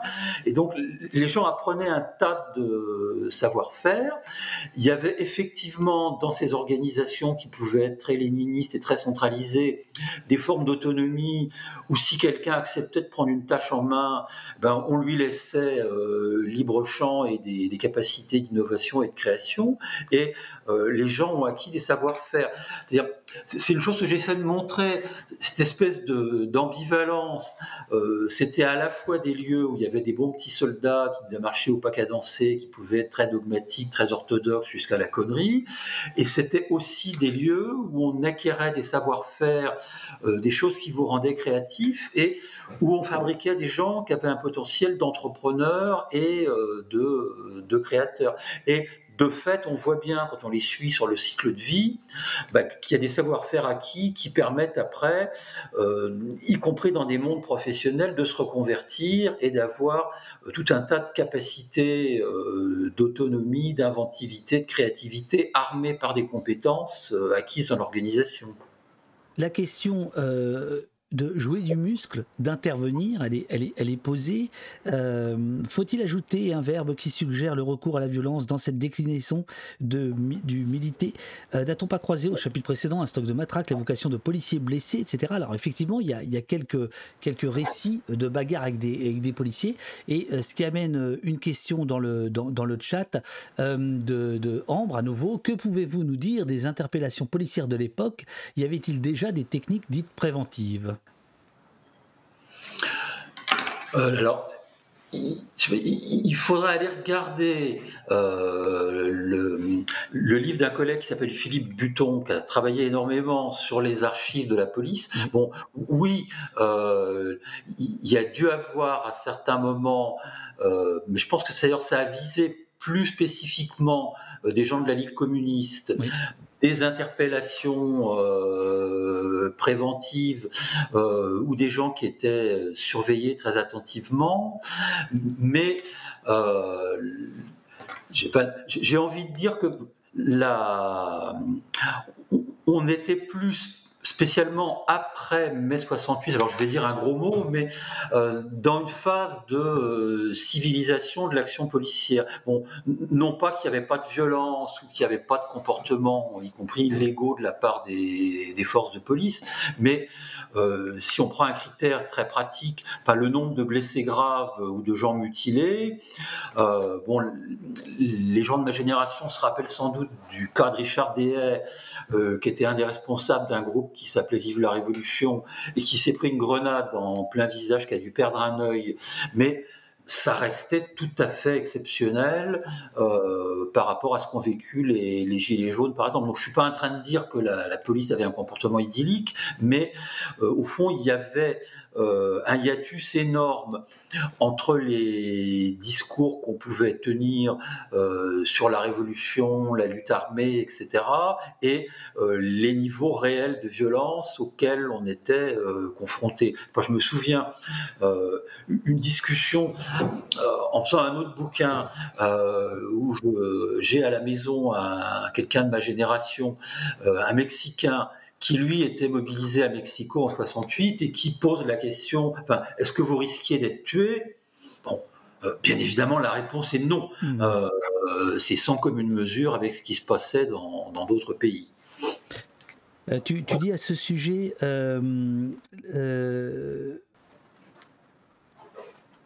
la surprise vient en réalité de ce que les expressions de crainte ou d'aversion pour la violence sont bien plus nombreuses que la revendication de l'avoir pratiquée, même en mode mineur, alors que 40 ans plus tard, il n'y a plus de sanctions pénales à redouter. Hein, C'est-à-dire que, euh, quand même, sur cette question-là, il y pour le coup de, la violence des militants, euh, il, il reste une petite zone d'ombre. Tout le monde n'en parle pas forcément euh, volontiers, même s'il n'y a plus de risque d'en parler. Ben, euh, parce que, enfin, je pense que c'est toute la question euh, de la différence qu'il y a entre euh, faire l'analyse intellectuelle, enfin, et, j'ai envie d'ajouter, et qui me paraît toujours actuelle, qu'un changement radical de société a peu de chances de se faire sans qu'il y ait des situations et des épisodes de, de violence, et le fait euh, de se sentir prêt euh, à pratiquer la violence soi-même et a fortiori de faire des euh, travaux pratiques. Euh, au, au fond, sans du tout leur donner un brevet d'angélisme, il y avait probablement un discours sur la nécessité de la violence, éventuellement une espèce de logomachie sur le sujet, mais euh, à pratiquer la violence, il n'y a pas eu, euh, ça n'a pas été quelque chose de très systématique. Je sais pas si on reprenait, il y a eu des épisodes un peu phares comme euh, l'attaque euh, du meeting d'extrême droite d'ordre nouveau, je ne sais plus, ça doit être 73. Bon, il y a les, y a eu les gens de la gauche prolétarienne qui ont fait quelques actions, euh, voire les, les, bouquins de Rollin.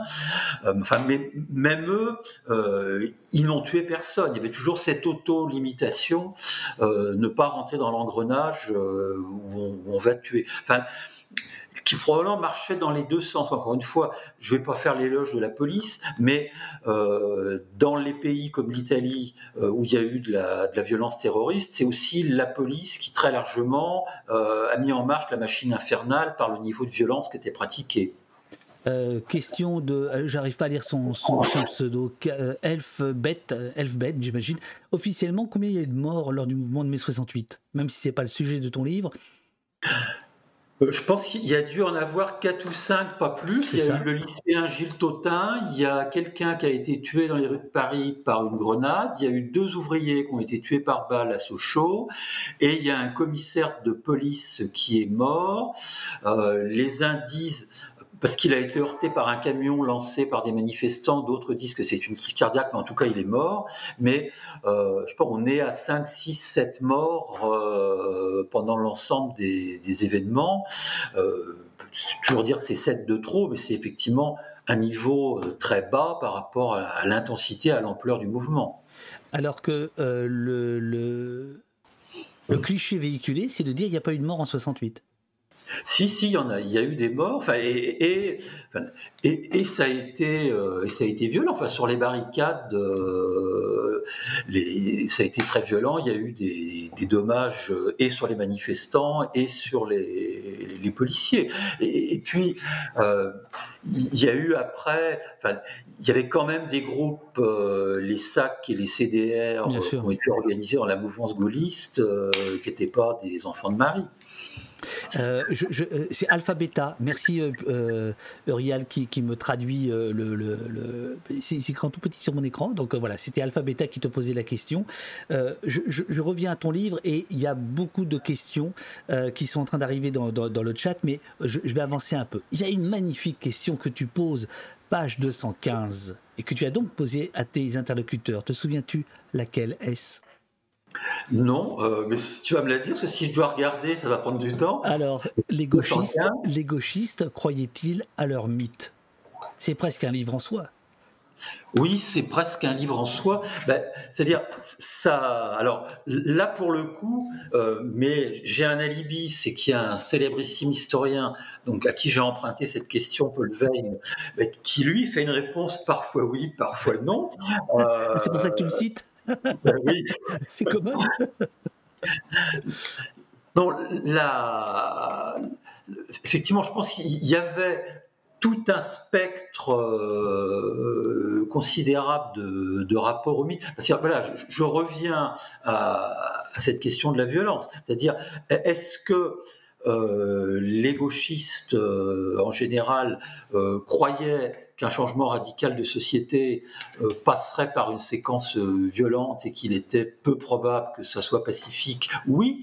Euh, est-ce que pour autant ils pensaient qu'eux-mêmes auraient à prendre les armes? Est-ce qu'ils étaient prêts à le faire? Est-ce qu'ils stockaient de, des armes? Bon, on, voit bien qu'il y a tout un espace de, de position et que entre le fait de poser des, principes euh, et j'allais dire, et de prendre des mesures euh, pratiques ou d'aller à l'extrême de ces principes, il y avait euh, tout un écart. Mais en même temps, euh, oui, je dirais que globalement, ils y croyaient, c'est-à-dire, il y avait cette conviction que le changement social ne se ferait pas sans violence, il y avait réellement cette conviction que c'était dans la classe ouvrière, dans les classes populaires, que les choses importantes allaient se passer. je ne sais plus si je raconte ça dans le bouquin, c'est une collègue qui était militante dans l'équivalent suisse de la Ligue communiste trotskiste en France et qui raconte que euh, à un moment ils font une espèce de consultation pour demander aux militants en Suisse, hein, j'insiste, euh, euh, quand est-ce que la révolution allait advenir et une majorité des militants pense sincèrement que dans les 3, 4, 5 ans à venir, il va se passer des choses qui pourraient déboucher sur une révolution. Bon, euh, sans être condescendant, le niveau de mobilisation en Suisse n'était pas le même euh, qu'en France.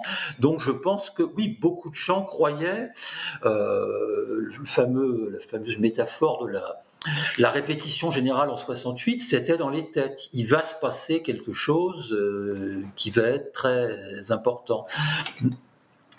Et en même temps, mais tu m'arrêtes si je suis trop bavard. Pas du tout, pas du tout, pas du tout.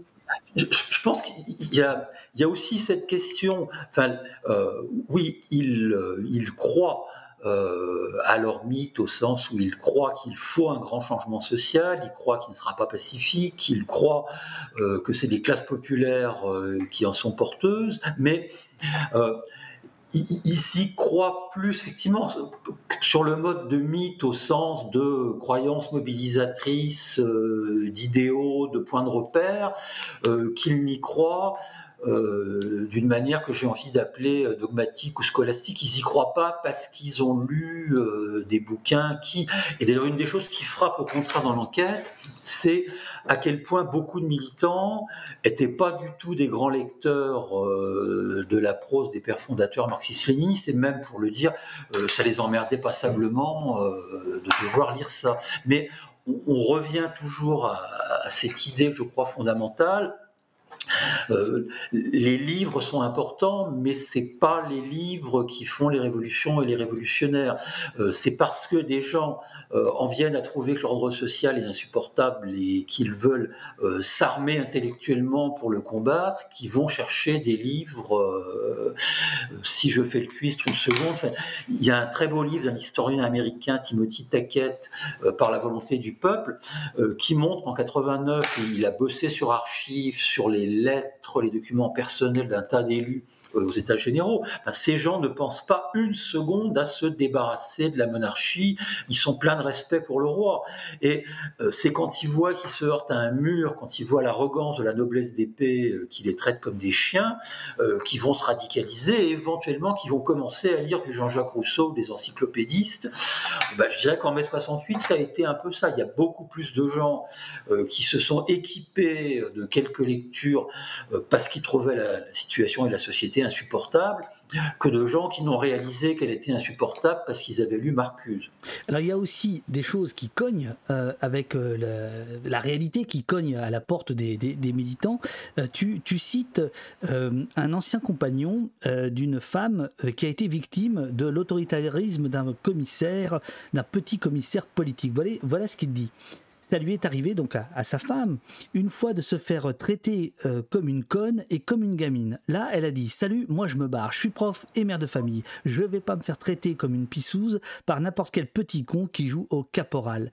Euh, et dans le chat, il y a un certain nombre de questions là-dessus, c'est-à-dire quelle était la, la relation, euh, les relations hommes-femmes dans les groupes militants de, de 68. Est-ce que c'était aussi progressiste que l'image qu'on en a? D'après ton enquête, d'après ce que les D'après mon enquête, euh, il y avait bien évidemment, enfin, et, la, preuve en est que ça a très largement contribué à engendrer les mouvements féministes. Euh, il y avait des rapports de domination masculine. Tout à l'heure, je te disais qu'il n'y avait pas beaucoup de chefs femmes. Bon, le l'essentiel des postes de pouvoir étaient détenus par des hommes, et il y avait très certainement une tendance à renvoyer les, femmes, euh, je dirais, aux, aux tâches les plus ancillaires ou les plus pratico-pratiques, la grande théorie étant réservée aux euh, dans beaucoup de cas. Bon, mais ça sous le bémol, euh, oui, il y avait des rapports de domination masculine, mais il n'y en avait pas forcément plus que euh, dans le reste de la société. Alors tu me diras à juste titre, il aurait dû en avoir beaucoup moins. Euh, et je pense qu'il faut aussi avoir en, tête que même à l'intérieur de ces groupes, euh, quelque chose qu'on pourrait appeler une conscience féministe euh, était pas si largement diffusée que ça au moins dans les premières années de cette période-là. À un moment, je pose la question à une militante, mais c'est marrant, en 70, tu te maries. Euh, pourquoi vous êtes mariés euh, Vous auriez pu vivre ensemble sans vous marier. Et elle dit, mais moi, j'étais pas féministe, ça me dérangeait pas de perdre mon nom, ça, pour moi, c'était pas un, problème. Donc oui, il y avait des il y avait des rapports de domination masculine qui étaient très arrêtés. Bon, et en même temps, euh, ces groupes ont pu à la fois alors positivement euh, en tenant un discours, même s'ils ne le respectaient pas en acte, euh, être des lieux de développement d'une sensibilité euh, féministe ou d'une sensibilité à l'égalité de, de, genre, et plus euh, conflictuellement, ont été des lieux où des femmes ont claqué la porte, euh, où se sont organisées contre le, le machisme. Euh, bon, par exemple, j'ai une partie des gens euh, qu'on va retrouver euh, à choisir à pratiquer les avortements à une époque où c'est pas légalisé, bah, qui sont des gens des femmes en majorité, mais pas que des femmes, euh, qui ont claqué la porte des groupes gauchistes parce qu'elles trouvaient justement qu'elles ne pouvaient pas y respirer et qu'elles euh, étaient cantonnées à des tâches pas intéressantes. Oui, Kaof, euh, que je salue, qui dit Les femmes étaient là pour gérer l'intendance, mais elles n'avaient pas trop le droit à la parole lors des âgés. Dixit, ma mère. Oui, oui, mais je pense que c'est vrai. D'ailleurs, je pense au cas d'une des personnes que je que j'interviewe, que je ne connaissais pas avant, et euh, son nom m'est donné lors d'un entretien qui dit ah elle c'était la seule femme à oser prendre la parole pendant les assemblées générales. Donc c'est que c'était pas si répandu que ça. Tu vois, parce que euh, avec euh, Urial pour euh, faire l'annonce, la, vignette de l'annonce, en fait, j'ai trouvé, là, j'avoue, euh, j'ai piraté euh, Google Images, et tu retrouves, quand tu cherches des, images de manifestations euh, sans être des confrontations Nuit des barricades et tout ça, en fait, tu as beaucoup de femmes qui sont photographiées. Et là, tu te dis, c'est marrant parce que c'est quand même un truc esthétique, c'est quand même un regard de, de, photographe un, peu cliché, tu vois, qui sont en manifestation. Mais en lisant ton livre et là en t'écoutant, on voit bien que, et c'est ce que euh, Digebor euh, nous dit, on sait aujourd'hui qu'il y a encore des situations d'emprise dans certains groupes militants, y compris au sein des partis politiques. Voilà, c'est pour ça que euh, je, je, voulais évoquer avec ça. Et Linogas nous dit que le MLF a été fondé après 68. Oui, c'est même en, 71, 72. Donc euh, c'est c'est dans le sillage, mais c'est pas c'est pas exactement au même, au même moment. Quoi. Euh, mon cher Eric, il y a un chapitre, le chapitre 4, qui est particulièrement passionnant. C'est aujourd'hui. Désengagement, réengagement. Euh, je me suis demandé à un moment donné, mais en fait, est-ce que Eric, d'abord, il part sur les traces de sa jeunesse, il prend une génération pour raconter une génération, il te faut 20 ans pour faire ce bouquin, c'est quand même quelque chose, mais au bout du compte, on a l'impression que ce qui t'intéresse, c'est ce qu'ils ont fait de tout ça, et non pas ce qu'ils ont fait sur le moment. Ce qui t'intéresse le plus. Est-ce que je me trompe ou pas? Les deux m'intéressent, mais effectivement. Oui ou non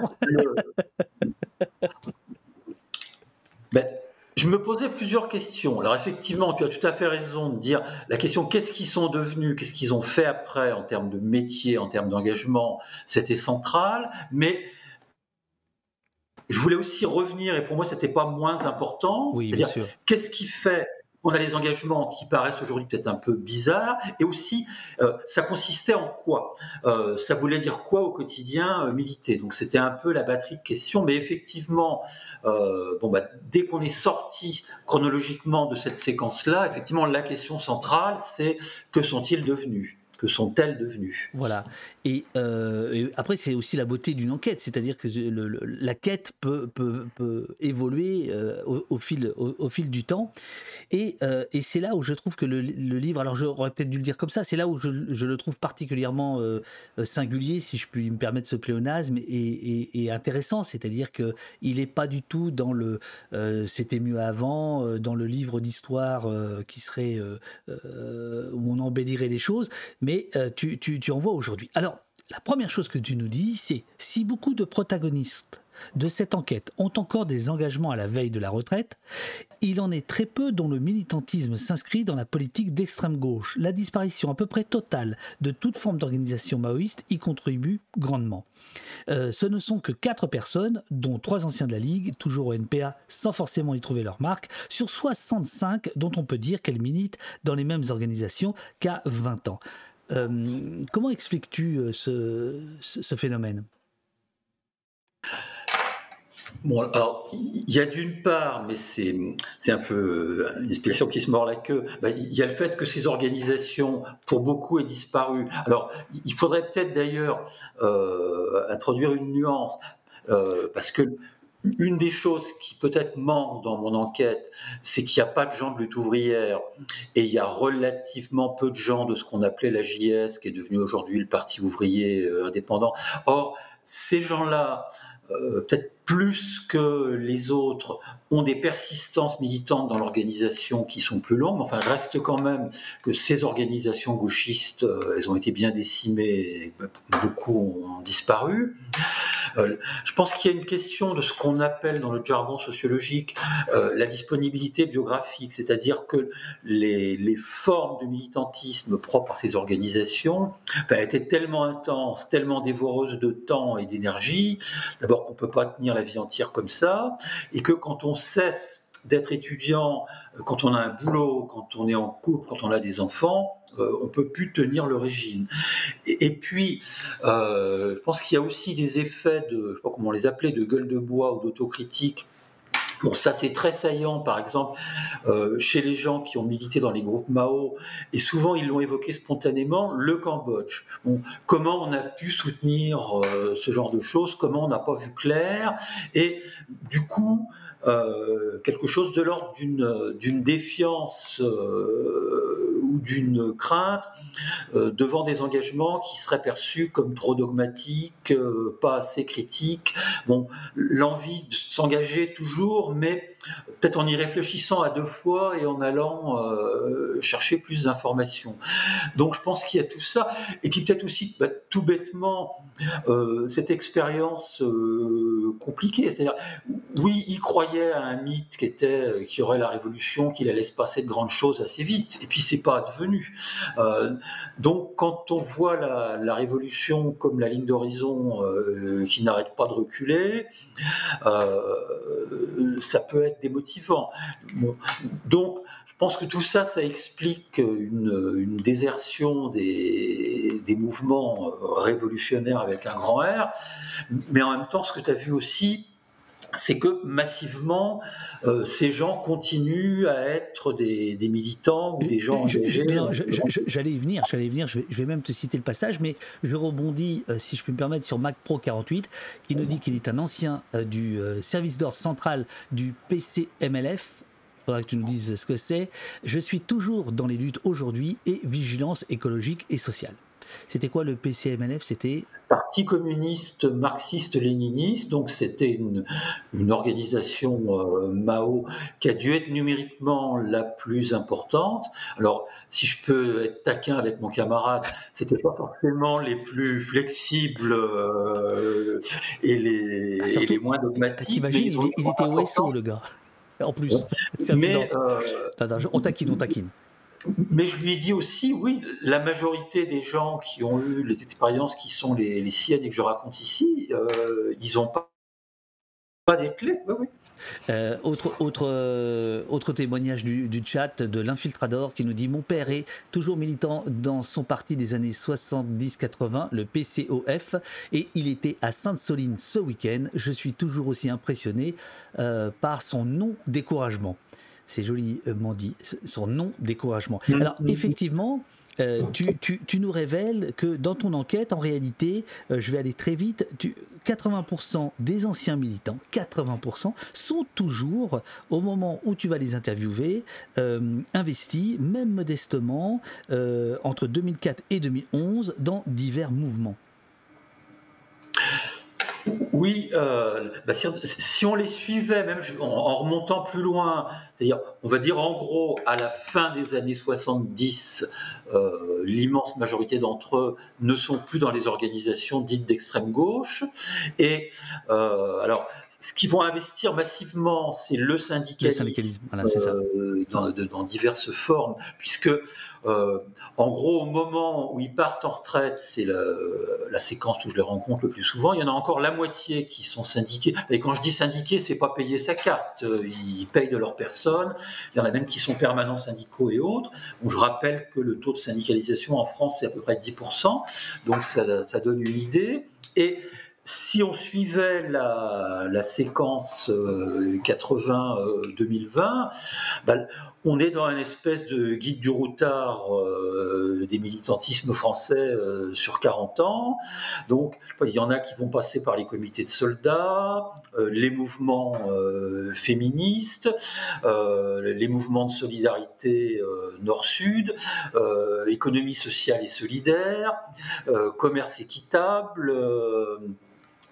Euh, alors, mouvements écologiques et environnementaux, et euh, puisqu'on est en Bretagne, euh, un certain nombre non marginal de gens qui s'investissent dans des choses autour de la culture bretonne, par exemple. Le mouvement des écoles d'Iwan, les écoles bilingues euh, français-breton, ben, il y a plusieurs anciens militants euh, qui vont prendre des responsabilités là-dedans.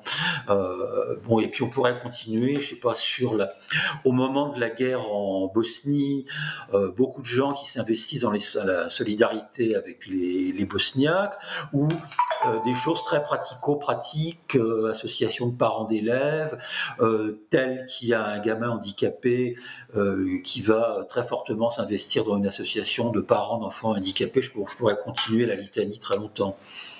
Donc, euh, par exemple, quand, le chat euh, répond euh, euh, que sont-ils devenus et immédiatement euh, des, des, des yuppies, euh, c'est pas du tout ce que ton enquête te, te, te révèle. Non, non, c'est- pas du tout ce que mon enquête euh, me révèle. Alors, euh, dans les gens qui militaient à cette époque-là, euh, je suis pas sûr qu'il y en ait beaucoup qui soient devenus des yuppies. Euh, Il y en a qui sont éventuellement devenus des libéraux politiquement parlant ou des conservateurs et qui ont un rapport de répulsion à ces engagements. Mais ceux-là, d'ailleurs, n'ont pas eu envie de me recevoir. Euh, mais ils étaient très peu nombreux. Et, bon, ça m'a pas empêché de dormir qu'ils me reçoivent pas, parce que comme c'est ceux-là qui sont tout le temps sur les plateaux télé, euh, de toute façon, ils sont pas privés de parole. Non, euh, alors j'ai envie, je n'invite pas à pleurer dans les chaumières, c'est-à-dire compte tenu que la plupart des gens de mon échantillon ont acquis à l'époque des diplômes de format au moins bac plus 4, bah, ils ont bénéficié, comme tous les gens de cette génération-là, euh, qui euh, ont fait des études et qui ont eu des diplômes, euh, ils ont été promus socialement. Et donc, si on prenait des critères comme le niveau de revenu, euh, ils sont ma population est sensiblement au-dessus de la médiane des revenus. L'immense majorité d'entre eux sont propriétaires de leur logement. Euh, J'en ai très très peu euh, qui étaient dans le besoin économiquement. S'il y avait un, ancien de l'AGP euh, qui était au RSA, mais globalement, ce sont pas des riches, mais ils vivent bien.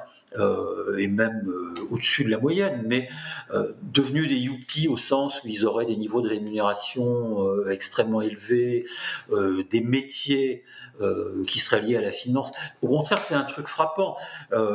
J'ai dit deux tiers dans le secteur public, mais même le tiers qui est dans le secteur privé, ben, ils vont plutôt être dans des professions libérales santé, euh, métiers euh, culturels, et il y en a relativement peu euh, qui sont salariés dans des entreprises euh, privées de quelques surfaces, et a fortiori euh, qui aient des postes de responsabilité là-dedans. C'est peut-être un autre débat, mais Enfin, pour devenir un youpi ou pour devenir quelqu'un qu'on montre du doigt comme étant quelqu'un qui a divergé ou qui a trahi de façon flamboyante, euh, il faut être riche en capitaux, c'est-à-dire il faut avoir beaucoup de capital social, il faut avoir des diplômes très importants, il faut avoir de la visibilité. Euh, si j'ai été un porte-parole de mai 68 et que je vous explique que je me suis trompé euh, et qu'il n'y a rien de plus beau que le libéralisme, j'ai des chances d'être invité sur plein de plateaux télé. Euh, si j'étais le dirigeant militant euh, à l'Est-Nevin, euh, je serais pas invité parce que je suis pas assez visible pour que mon abjuration soit médiatiquement intéressante. C'est là où je trouve tu peux ne pas en parler, mais où je trouve très intéressant de voir la couverture médiatique de, ton livre, qui est vraiment une somme, qui est vraiment un travail de 20 ans euh, d'une rigueur incroyable avec des nuances partout, euh, c'est que la couverture médiatique, elle est, elle est quasiment nulle euh, dans justement ces médias dont on pourrait dire que ce que tu racontes dans le livre, ça, ça, ça, ça colle pas avec ce qu'ils ont eux racontaient, notamment dans les années 80, le, grand virage, euh, le grand virage libéral que n'ont pas fait euh, tes témoins en fait. Oui, alors bon, je ne vais pas jouer avec Calimero, parce que j'ai eu aussi des, très bonne publicité sur France Inter et sur quelques médias, mais c'est vrai que euh, par rapport à des attentes narcissiques, j'ai pas eu une couverture extraordinaire sur les grands quotidiens euh, parisiens ou même les, les Newsmag. Bon, et effectivement, ce que je raconte, enfin oui, au sens où je le mets en forme, mais euh, j'invente rien, je, je connais les données, c'est totalement contre-intuitif par rapport au discours. ils se sont rangés des voitures, ils sont devenus libéraux libertaires, ils ont fait très belle carrière dans les médias, la littérature, l'université, euh, etc. Euh, ça prend totalement à brousse-poil ce discours-là, mais euh, je ne suis pas le premier à dire ça. Euh, les, gens qui nous écoutent, il y a eu un très bon livre qui est paru en 2018 qui s'appelait euh, Changer le monde, changer sa vie, si je dis pas de bêtises, chez Actes Sud, et qui était une enquête un peu sur le principe de la mienne, euh, mais là sur euh, Marseille, Lyon, Lille, Nantes et, Rennes, bah, et qui montre la, la même chose, c'est-à-dire que massivement Là, c'était les anciens gauchistes, les anciens féministes, les anciennes féministes et les anciens syndicalistes. Euh, ces gens n'ont pas euh, viré de bord à 180 degrés, continuent à être engagés. Et ce que montre même le, le travail de ce collectif, sur une population qui est de plus de 1000 personnes, donc c'est pas un échantillon anecdotique, c'est que même le nombre de gens euh, qui sont en régression sociale par rapport au niveau de qualification qu'ils avaient à ce qu'ils pouvaient attendre, il est très supérieur aux moyennes euh, nationales. Donc cette idée que ça a été un tremplin pour la réussite et les sunlight médiatiques, euh, disons-le, c'est des conneries. Euh, changer le monde, changer sa vie par Olivier Filleul, Isabelle Sommier, Sophie Bérou et Camille Masclé. Euh, Olivier Filleul que tu, que tu cites euh, très souvent et qui est par ailleurs un des meilleurs chercheurs sur la question du maintien de l'ordre avec son copain Fabien Jobard. Comme quoi on se retrouve toujours à un moment donné ou à un autre. Et avec qui j'ai commis un bouquin collectif sur les effets à long terme des engagements militants. Absolument. Voilà. Alors, euh, je, termine parce que euh, parmi quand même ceux qui continuent, il y a euh, cette petite vague. Et là, j'ai compris plein de choses tout d'un coup en, te lisant, celle des entrepreneurs de changement social, où tu fais une, une incise, une, oui, une incise intitulée Brouiller les frontières du travail et de l'engagement. Et là, je me suis dit, tiens, c'est très intéressant ça. Je me demande si ça parle pas de moi cette affaire, bien que je ne suis pas de cette génération, mais je trouve ça euh, passionnant. C'est quoi cette histoire d'entrepreneur social, de brouillage des frontières du travail et de l'engagement? C'est-à-dire en fait, de lier l'utile à l'agréable, quoi. Oui, parce en fait, ça doit être dans la distinction. Bourdieu avait une formule euh, bien timbrée, comme il avait souvent. Euh, les gens qui font du militantisme métier et de métier euh, militantisme. Oui, je pense que ça, ça a été une des, des, dimensions de l'histoire de cette fraction de génération. C'est-à-dire, ils avaient alors par un tas de processus, leur éducation familiale, leur, socialisation, mais euh, les... Ah, ah, ah, ton micro s'est coupé, ton micro s'est coupé. J'ai l'impression que tu as appuyé sur quelque chose. Aïe, aïe, aïe. J'ai l'impression que tu as appuyé sur quelque chose. On ne t'entend plus. Merde. Oui, alors là, il, appelle son, son jeune ami. Et voilà. Il a appuyé sur un.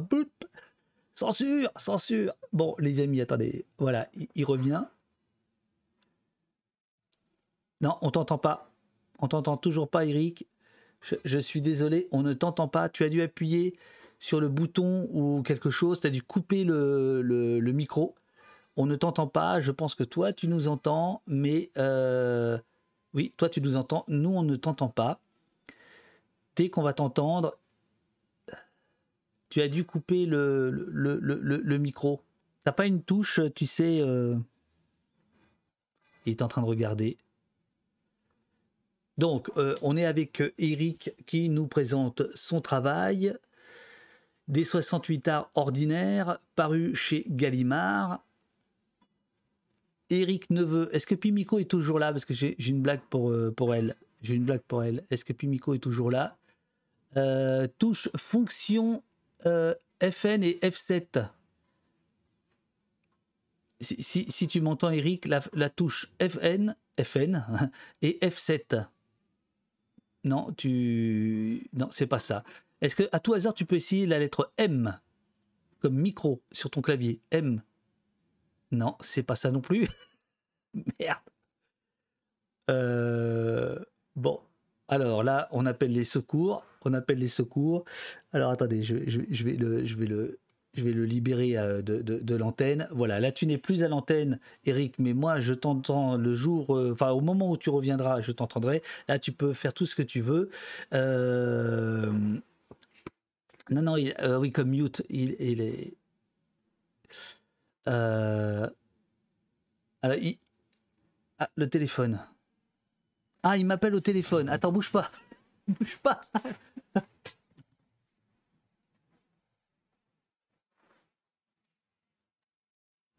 Allô?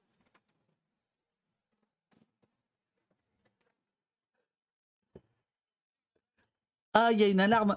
Attends, attends, bouge pas, je te mets sur haut-parleur. Attends. Vous entendez Eric ou pas? Bon. Oui, ce que vous devez surtout entendre, c'est la sirène. Je reste illégalement dans le bâtiment euh, où une alarme incendie est déclenchée, euh, je ne pense pas qu'il y ait un vrai incendie. C'est l'alarme Aïe, j'ai- plus de batterie. Merde, j'ai plus de batterie. J'ai plus de batterie. Ah là là. On t'a entendu, Eric. Oh là là là là là là. Euh, Qu'est-ce qu'on fait? Qu'est-ce qu'on fait? Euh, C'est pas possible. Euh, attends, il faut que, je, faut que je rebranche mon téléphone. Oh merde. Et voilà. Comme quoi, 68 fait quand même en- encore un petit peu peur. Je, je, je, je, rebranche. Mais je pense que normalement, si tu veux, tu as un problème avec. euh, Est-ce que tu peux relancer le, le, le lien et tout ça ou pas? Voilà. Peut-être allumer l'ordi et relancer le lien et, tout ça. Que- Quelle histoire Ah, C'est dingue Ah la vache Ah là là là là Oh. Aïe aïe aïe aïe aïe euh, Mort de rire ce stream de gauche. J'y suis pour rien les amis, il y a une alerte. Donc je sais pas si vous avez entendu, il y a une alerte incendie euh, euh, au, à Rennes 1 où se trouve donc notre ami Eric. Et là je, je, je, je l'entends pas, je l'entends pas. Allô? Non, Eric, Eric, euh, non, mon téléphone n'est pas encore rechargé, Eric. Je suis, désolé. Euh, Est-ce que tu pourrais euh, rel- relancer le re- relancer le lien ou pas? Si tu peux me faire un signe de- On parle de hippie de 68, c'est le bordel quoi, nous dit euh. La censure, nous dit Glycine. Ah, on voulait du punk, nous dit Donne la papade, bah. Euh, je sens qu'on va avoir cette séquence dans le best-of 2023, nous dit euh, Cara. Euh, trop bon, Coug. Branche ton tel, toi, oui, mais c'est ce que je viens de faire. C'est le direct et c'est la vie, absolument. Alors, euh, la chienlit, nous dit Rascal, ah, c'est la chienlit technique, absolument. Euh, Ah bonjour, le son de son micro doit saturer avec le bruit de l'alarme, je pense. Cependant, censure. Ah, c'est peut-être ça, euh, D'Artano. Peut-être que, euh, peut-être que le président de Rennes 1 s'est dit qu'est-ce que c'est que ce truc? Euh, Il y, a, y a notre professeur, notre doyen qui est en train d'appeler la jeunesse à se révolter mai 68. On déclenche l'alarme incendie afin de saturer le son. Ah, ça y il est parti. Eric est parti. là. Carrément, il est parti. Ah la vache. Oh les amis, oh quelle histoire.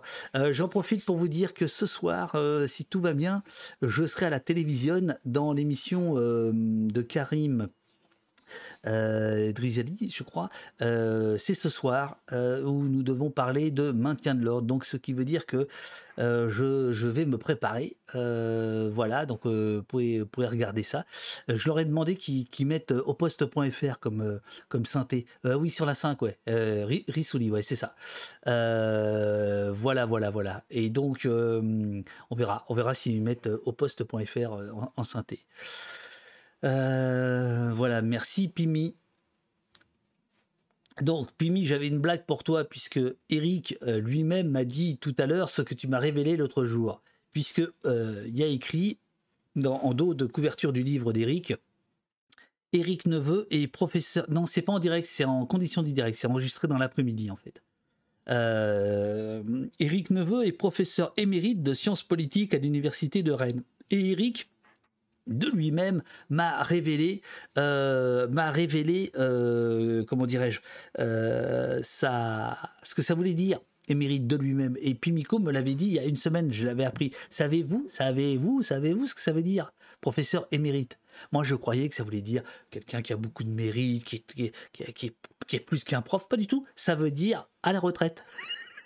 Et Eric lui-même me l'a dit. Bon là, euh, Eric ne revient pas. Moi, je suis toujours euh, calé avec lui. Ouais, voilà, c'est ça. Je savais pas du tout. Je savais pas du tout.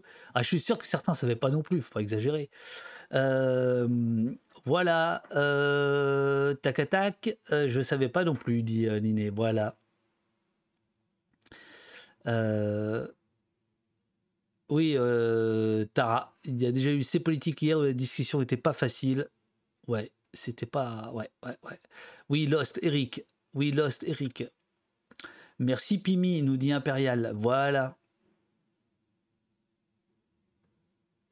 YOLO, dictionnaire qui, par une longue pratique, a acquis une compétence, une habileté remarquable, une cavalière émérite.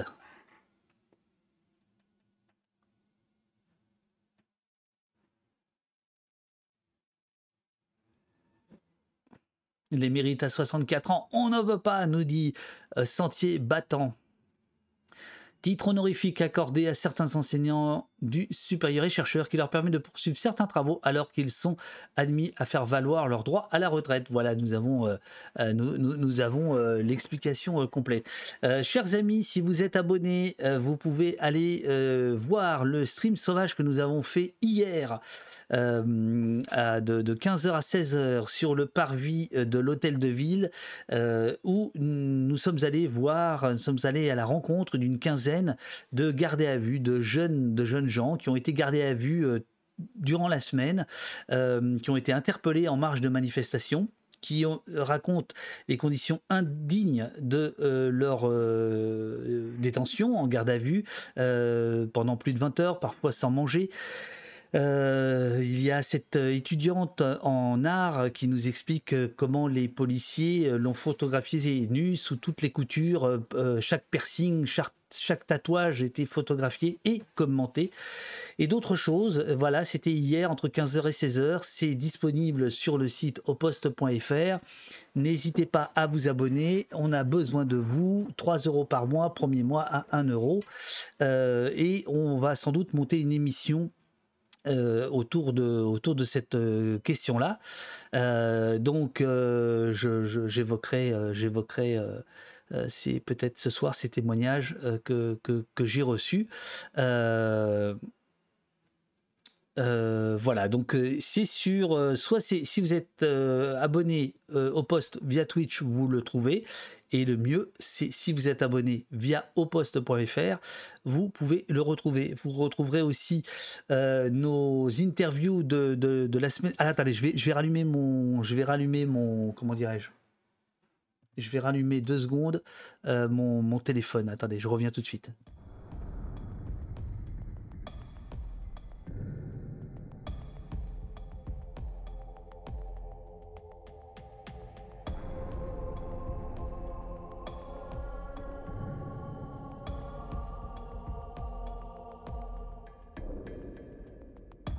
Ce n'est en aucun cas un combat contre une religion. Cette anecdote est-elle vraie ou fausse?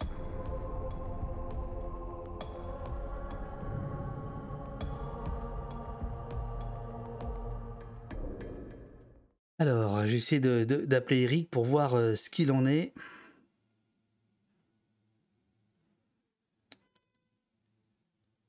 Excusez-moi. Ok, j'appelle Eric. Bougez pas.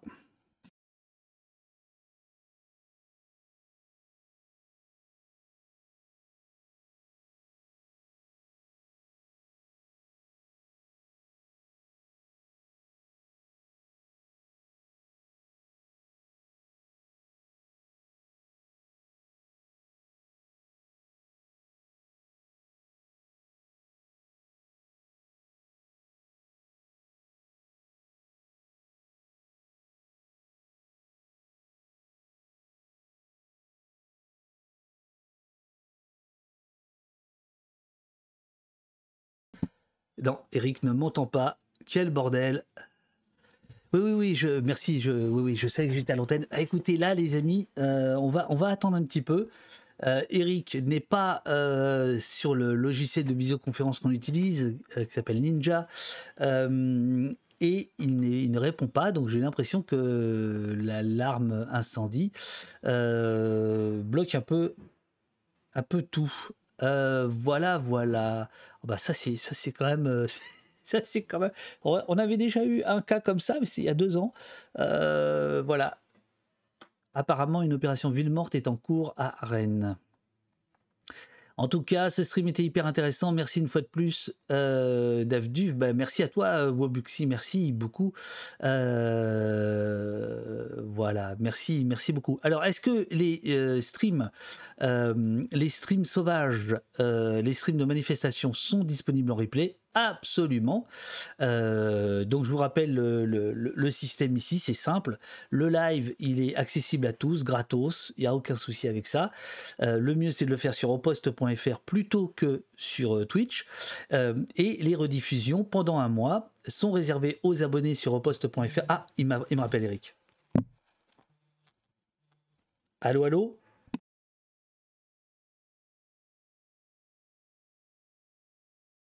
Moyen de revenir, non? Tu, tu as qui?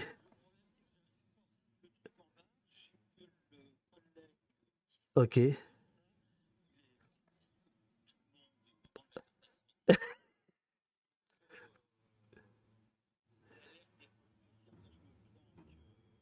Alors attends, je, je te mets sur haut-parleur, j'ai plus beaucoup de batterie malheureusement. Ouais. Et- et- et- et- Est-ce que tu peux expliquer euh, aux gens ce qui se passe? Alors, je ne peux pas expliquer ce qui s'est passé avec la coupure du micro, mais donc à l'instant précis où on avait cet incident, il y a eu une alerte incendie qui a été déclenchée. Vous avez entendu les alarmes qui gueulaient tant qu'elles pouvaient. Euh, et, du coup, euh, le collègue qui m'assiste pour les connexions informatiques, ben, il a fait ce qu'il fallait faire. Il est parti avec euh, tout le monde sur le point de rassemblement. Euh, et du coup, euh, comme j'arrive pas à retrouver comment rétablir le contact, je peux pas lui demander de m'aider puisqu'il n'est pas là. Et je suis d'autant plus coincé que pendant que je parle en me cachant pour ne pas être vu par la fenêtre, bah, l'alerte incendie n'est pas levée. Bon, alors attends, et que tout le monde est rassemblé dans la cour. Bon, bon écoute, euh, d'une certaine manière, la lutte continue. hein Absolument. Euh, retour à la clandestinité, euh, clandestinité monsieur, monsieur Neveu. Qui- oui, oui, ce qui m'est arrivé par moment. Donc, retour à la clandestinité. En tout cas, ben, toutes mes excuses pour cette fin en, en eau de boudin qui n'est pas digne de la dimension épique du sujet. Et puis, merci pour cet échange et merci aux participants au chat pour les questions. Eh ben, Il y, y avait écoute, beaucoup de monde et, et ceux qui sont là, qui sont restés, euh, t'ont écouté avec passion. Euh, de toute façon, je pense qu'on avait fait à peu près le tour euh, de, euh, de ce qu'on peut faire comme ça en une heure, une heure et demie. Euh, et, et je vais évidemment euh, renvoyer tout le monde à, à ton, à ton livre. Merci, merci Eric. Prends, prends quand même pas de risques à considérer. Non, il n'y en a pas. ok, bah écoute, merci David, merci à tous les participants et puis à bientôt pour de nouvelles aventures et de nouvelles mobilisations. C'est bien ça. À bientôt, à bientôt. Merci À bientôt. beaucoup. Ciao, ciao. Voilà, Ciao. voilà les amis, voilà. Aïe, aïe, aïe, aïe, aïe. Euh, je sais plus ce que je racontais. Bon, voilà. Euh, ça me fait penser aux vieux fourneaux, la BD, même si je crois qu'ils sont plus vieux que les 68 heures. Absolument. Merci, Eric. Top comme d'hab. Petit conseil de lecture sur le sujet, plus vivant que jamais, par Pierre Peuchmar. C'est un journal d'événements au jour le jour pour un étudiant de 20 ans à l'époque, nous dit la Luc. Euh, donc, merci, monsieur Neveu. Euh, nous dit Kaof. Euh, c'est une fin tout à fait situationniste, on pouvait pas mieux finir, absolument Pierre-Ange. Moi je trouve ça génial. Humilité, professionnalisme, merci, euh, dit Roland, absolument, Eric, et, je vous dis quelqu'un de très bien.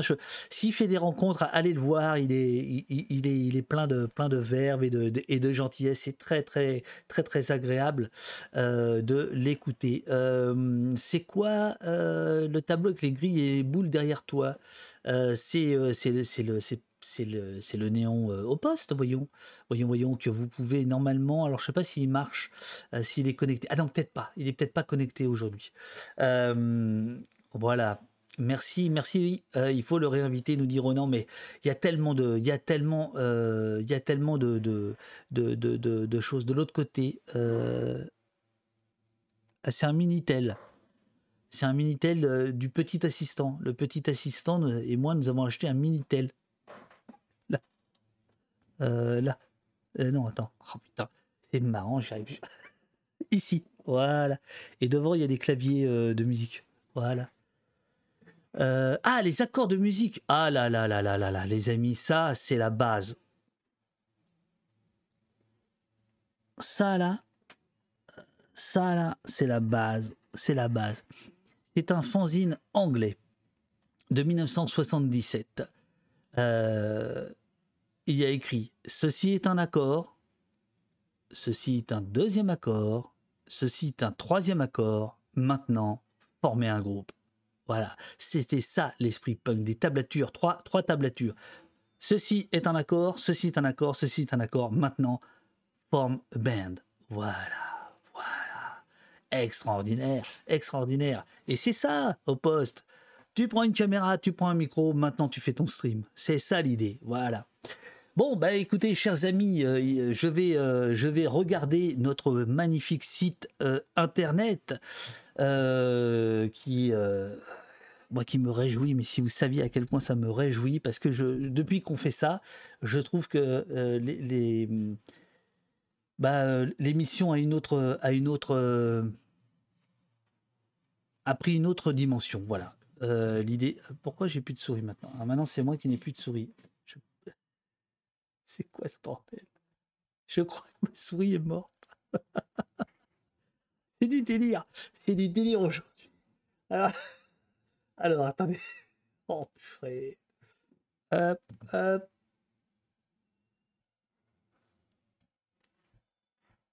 Hop. J'enlève la table cam. Voilà. Il est là le site. Pourquoi? Mais pourquoi j'ai. C'est pas vrai ça quand même. La souris est morte. Ah ok. Alors. Là, j'utilise un truc pas bien pratique. Ah ouais, non, c'est pas pratique là. Oh, n'importe quoi. Euh, bon, je voulais vous montrer le site, j'y arrive pas.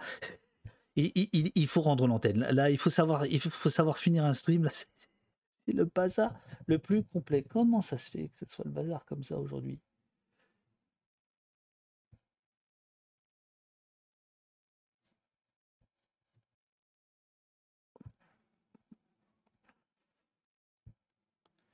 Voilà le site, le site doposte.fr. Oposte.fr. Alors. Voilà, voilà, il est là le, site. Vous voyez, par exemple, le rassemblement Stop Garde à vue arbitraire, c'était hier, il est ici. Euh, Et vous pouvez retrouver voilà le nombre d'heures d'émission 1188 heures d'émission, 22 000. euh, alors en fait, euh, c'est pas à jour. En fait, vous êtes aujourd'hui euh, plus de 25 000 à suivre au poste, même peut-être plus de 26 000.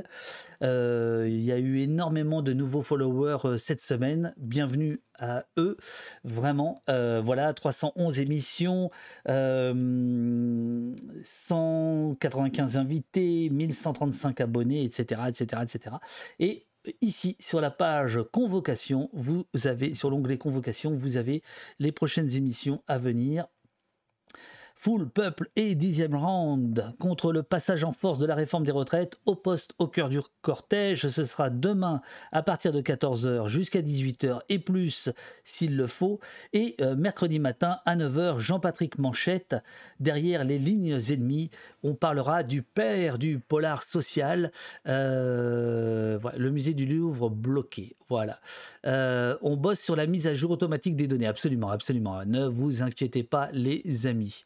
Euh, le stream de poste, on s'est battu pour le gagner, on se battra pour le garder. Absolument, absolument. Abonnez-vous euh, pour qu'il puisse acheter une souris, des pots de yaourt et de la ficelle. non, mais là, j'ai le truc dingue, tu sais, le truc en, en cascade. Donc, en fait, la souris, ça doit faire six mois que je l'ai pas rechargée. Donc là, elle vient de, elle vient de planter. Euh, voilà. C'est absolument incroyable. Euh, voilà, voilà, chers amis, je vais mettre la page, la page crédit. Si j'arrive avec le petit truc tactile sur le clavier, mais qui est d'un merdique pas possible. Euh, la page crédit. Merci, merci de vos euh, abonnements. Et tout le monde s'abonne au poste. Merci, merci beaucoup à vous. Car les salaires vont tomber. et voilà. Les salaires des modératrices et des modérateurs vont tomber. Amis de la police et du café, de la tendresse utopiste et des streams sérieusement libres. Vous en avez eu la preuve tout en direct. Mail, merci d'avoir suivi ce nouvel épisode de Poste. Que reste-t-il de 68 et de ces héros ordinaires? On a pris le café avec Éric Neveu, auteur d'un remarquable essai sur 68. Merci aux immenses modos de la paix et Ed Techno, Uriel, Jessie, Robin, Olivier. Merci à la folle équipe du site oposte.fr. Oposte.fr. Abonnez-vous, bordel de merde. Merci à Blast pour le partenariat. Blastos, toujours là. Pour cette session, la brigade remet le médaille du mérite aux abonnés du jour. Sorcière Vali, comment ça, il n'y en a que deux? Non mais vous déconnez ou quoi?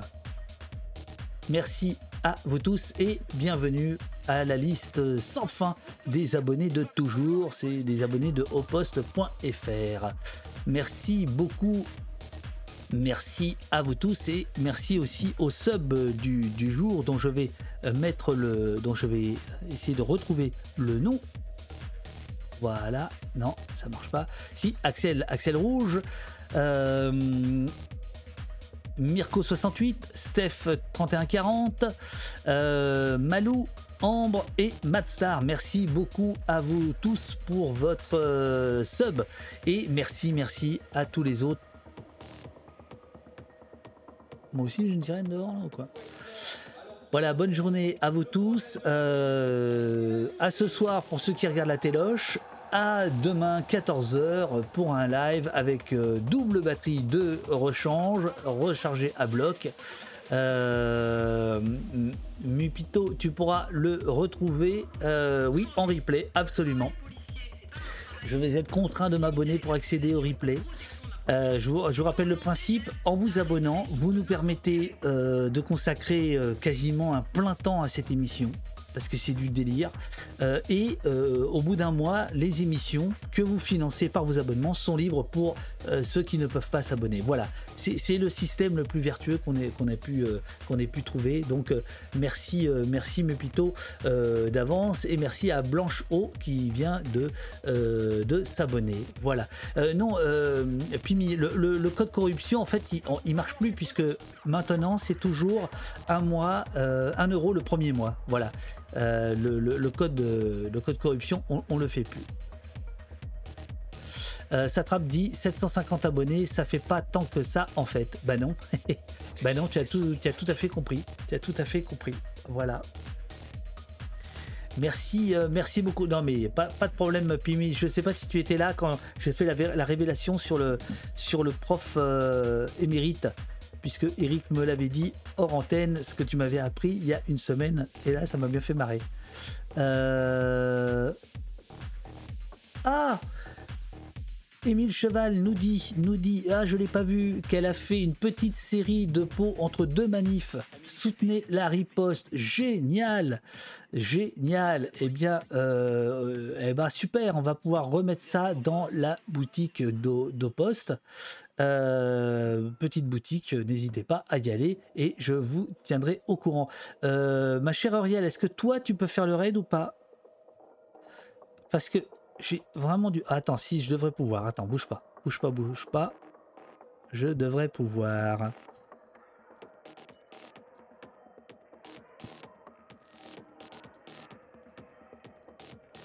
Les amis, je vous dis à. euh,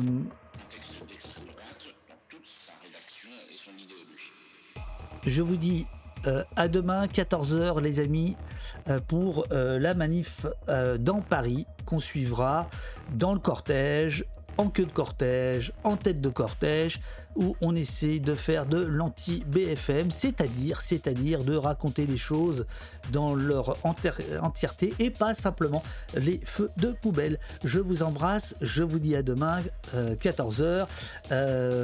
si vous avez un problème avec votre abonnement, ce qui ne se fait quasiment plus maintenant, mais sachez que le service support de poste est là pour répondre à toutes vos questions.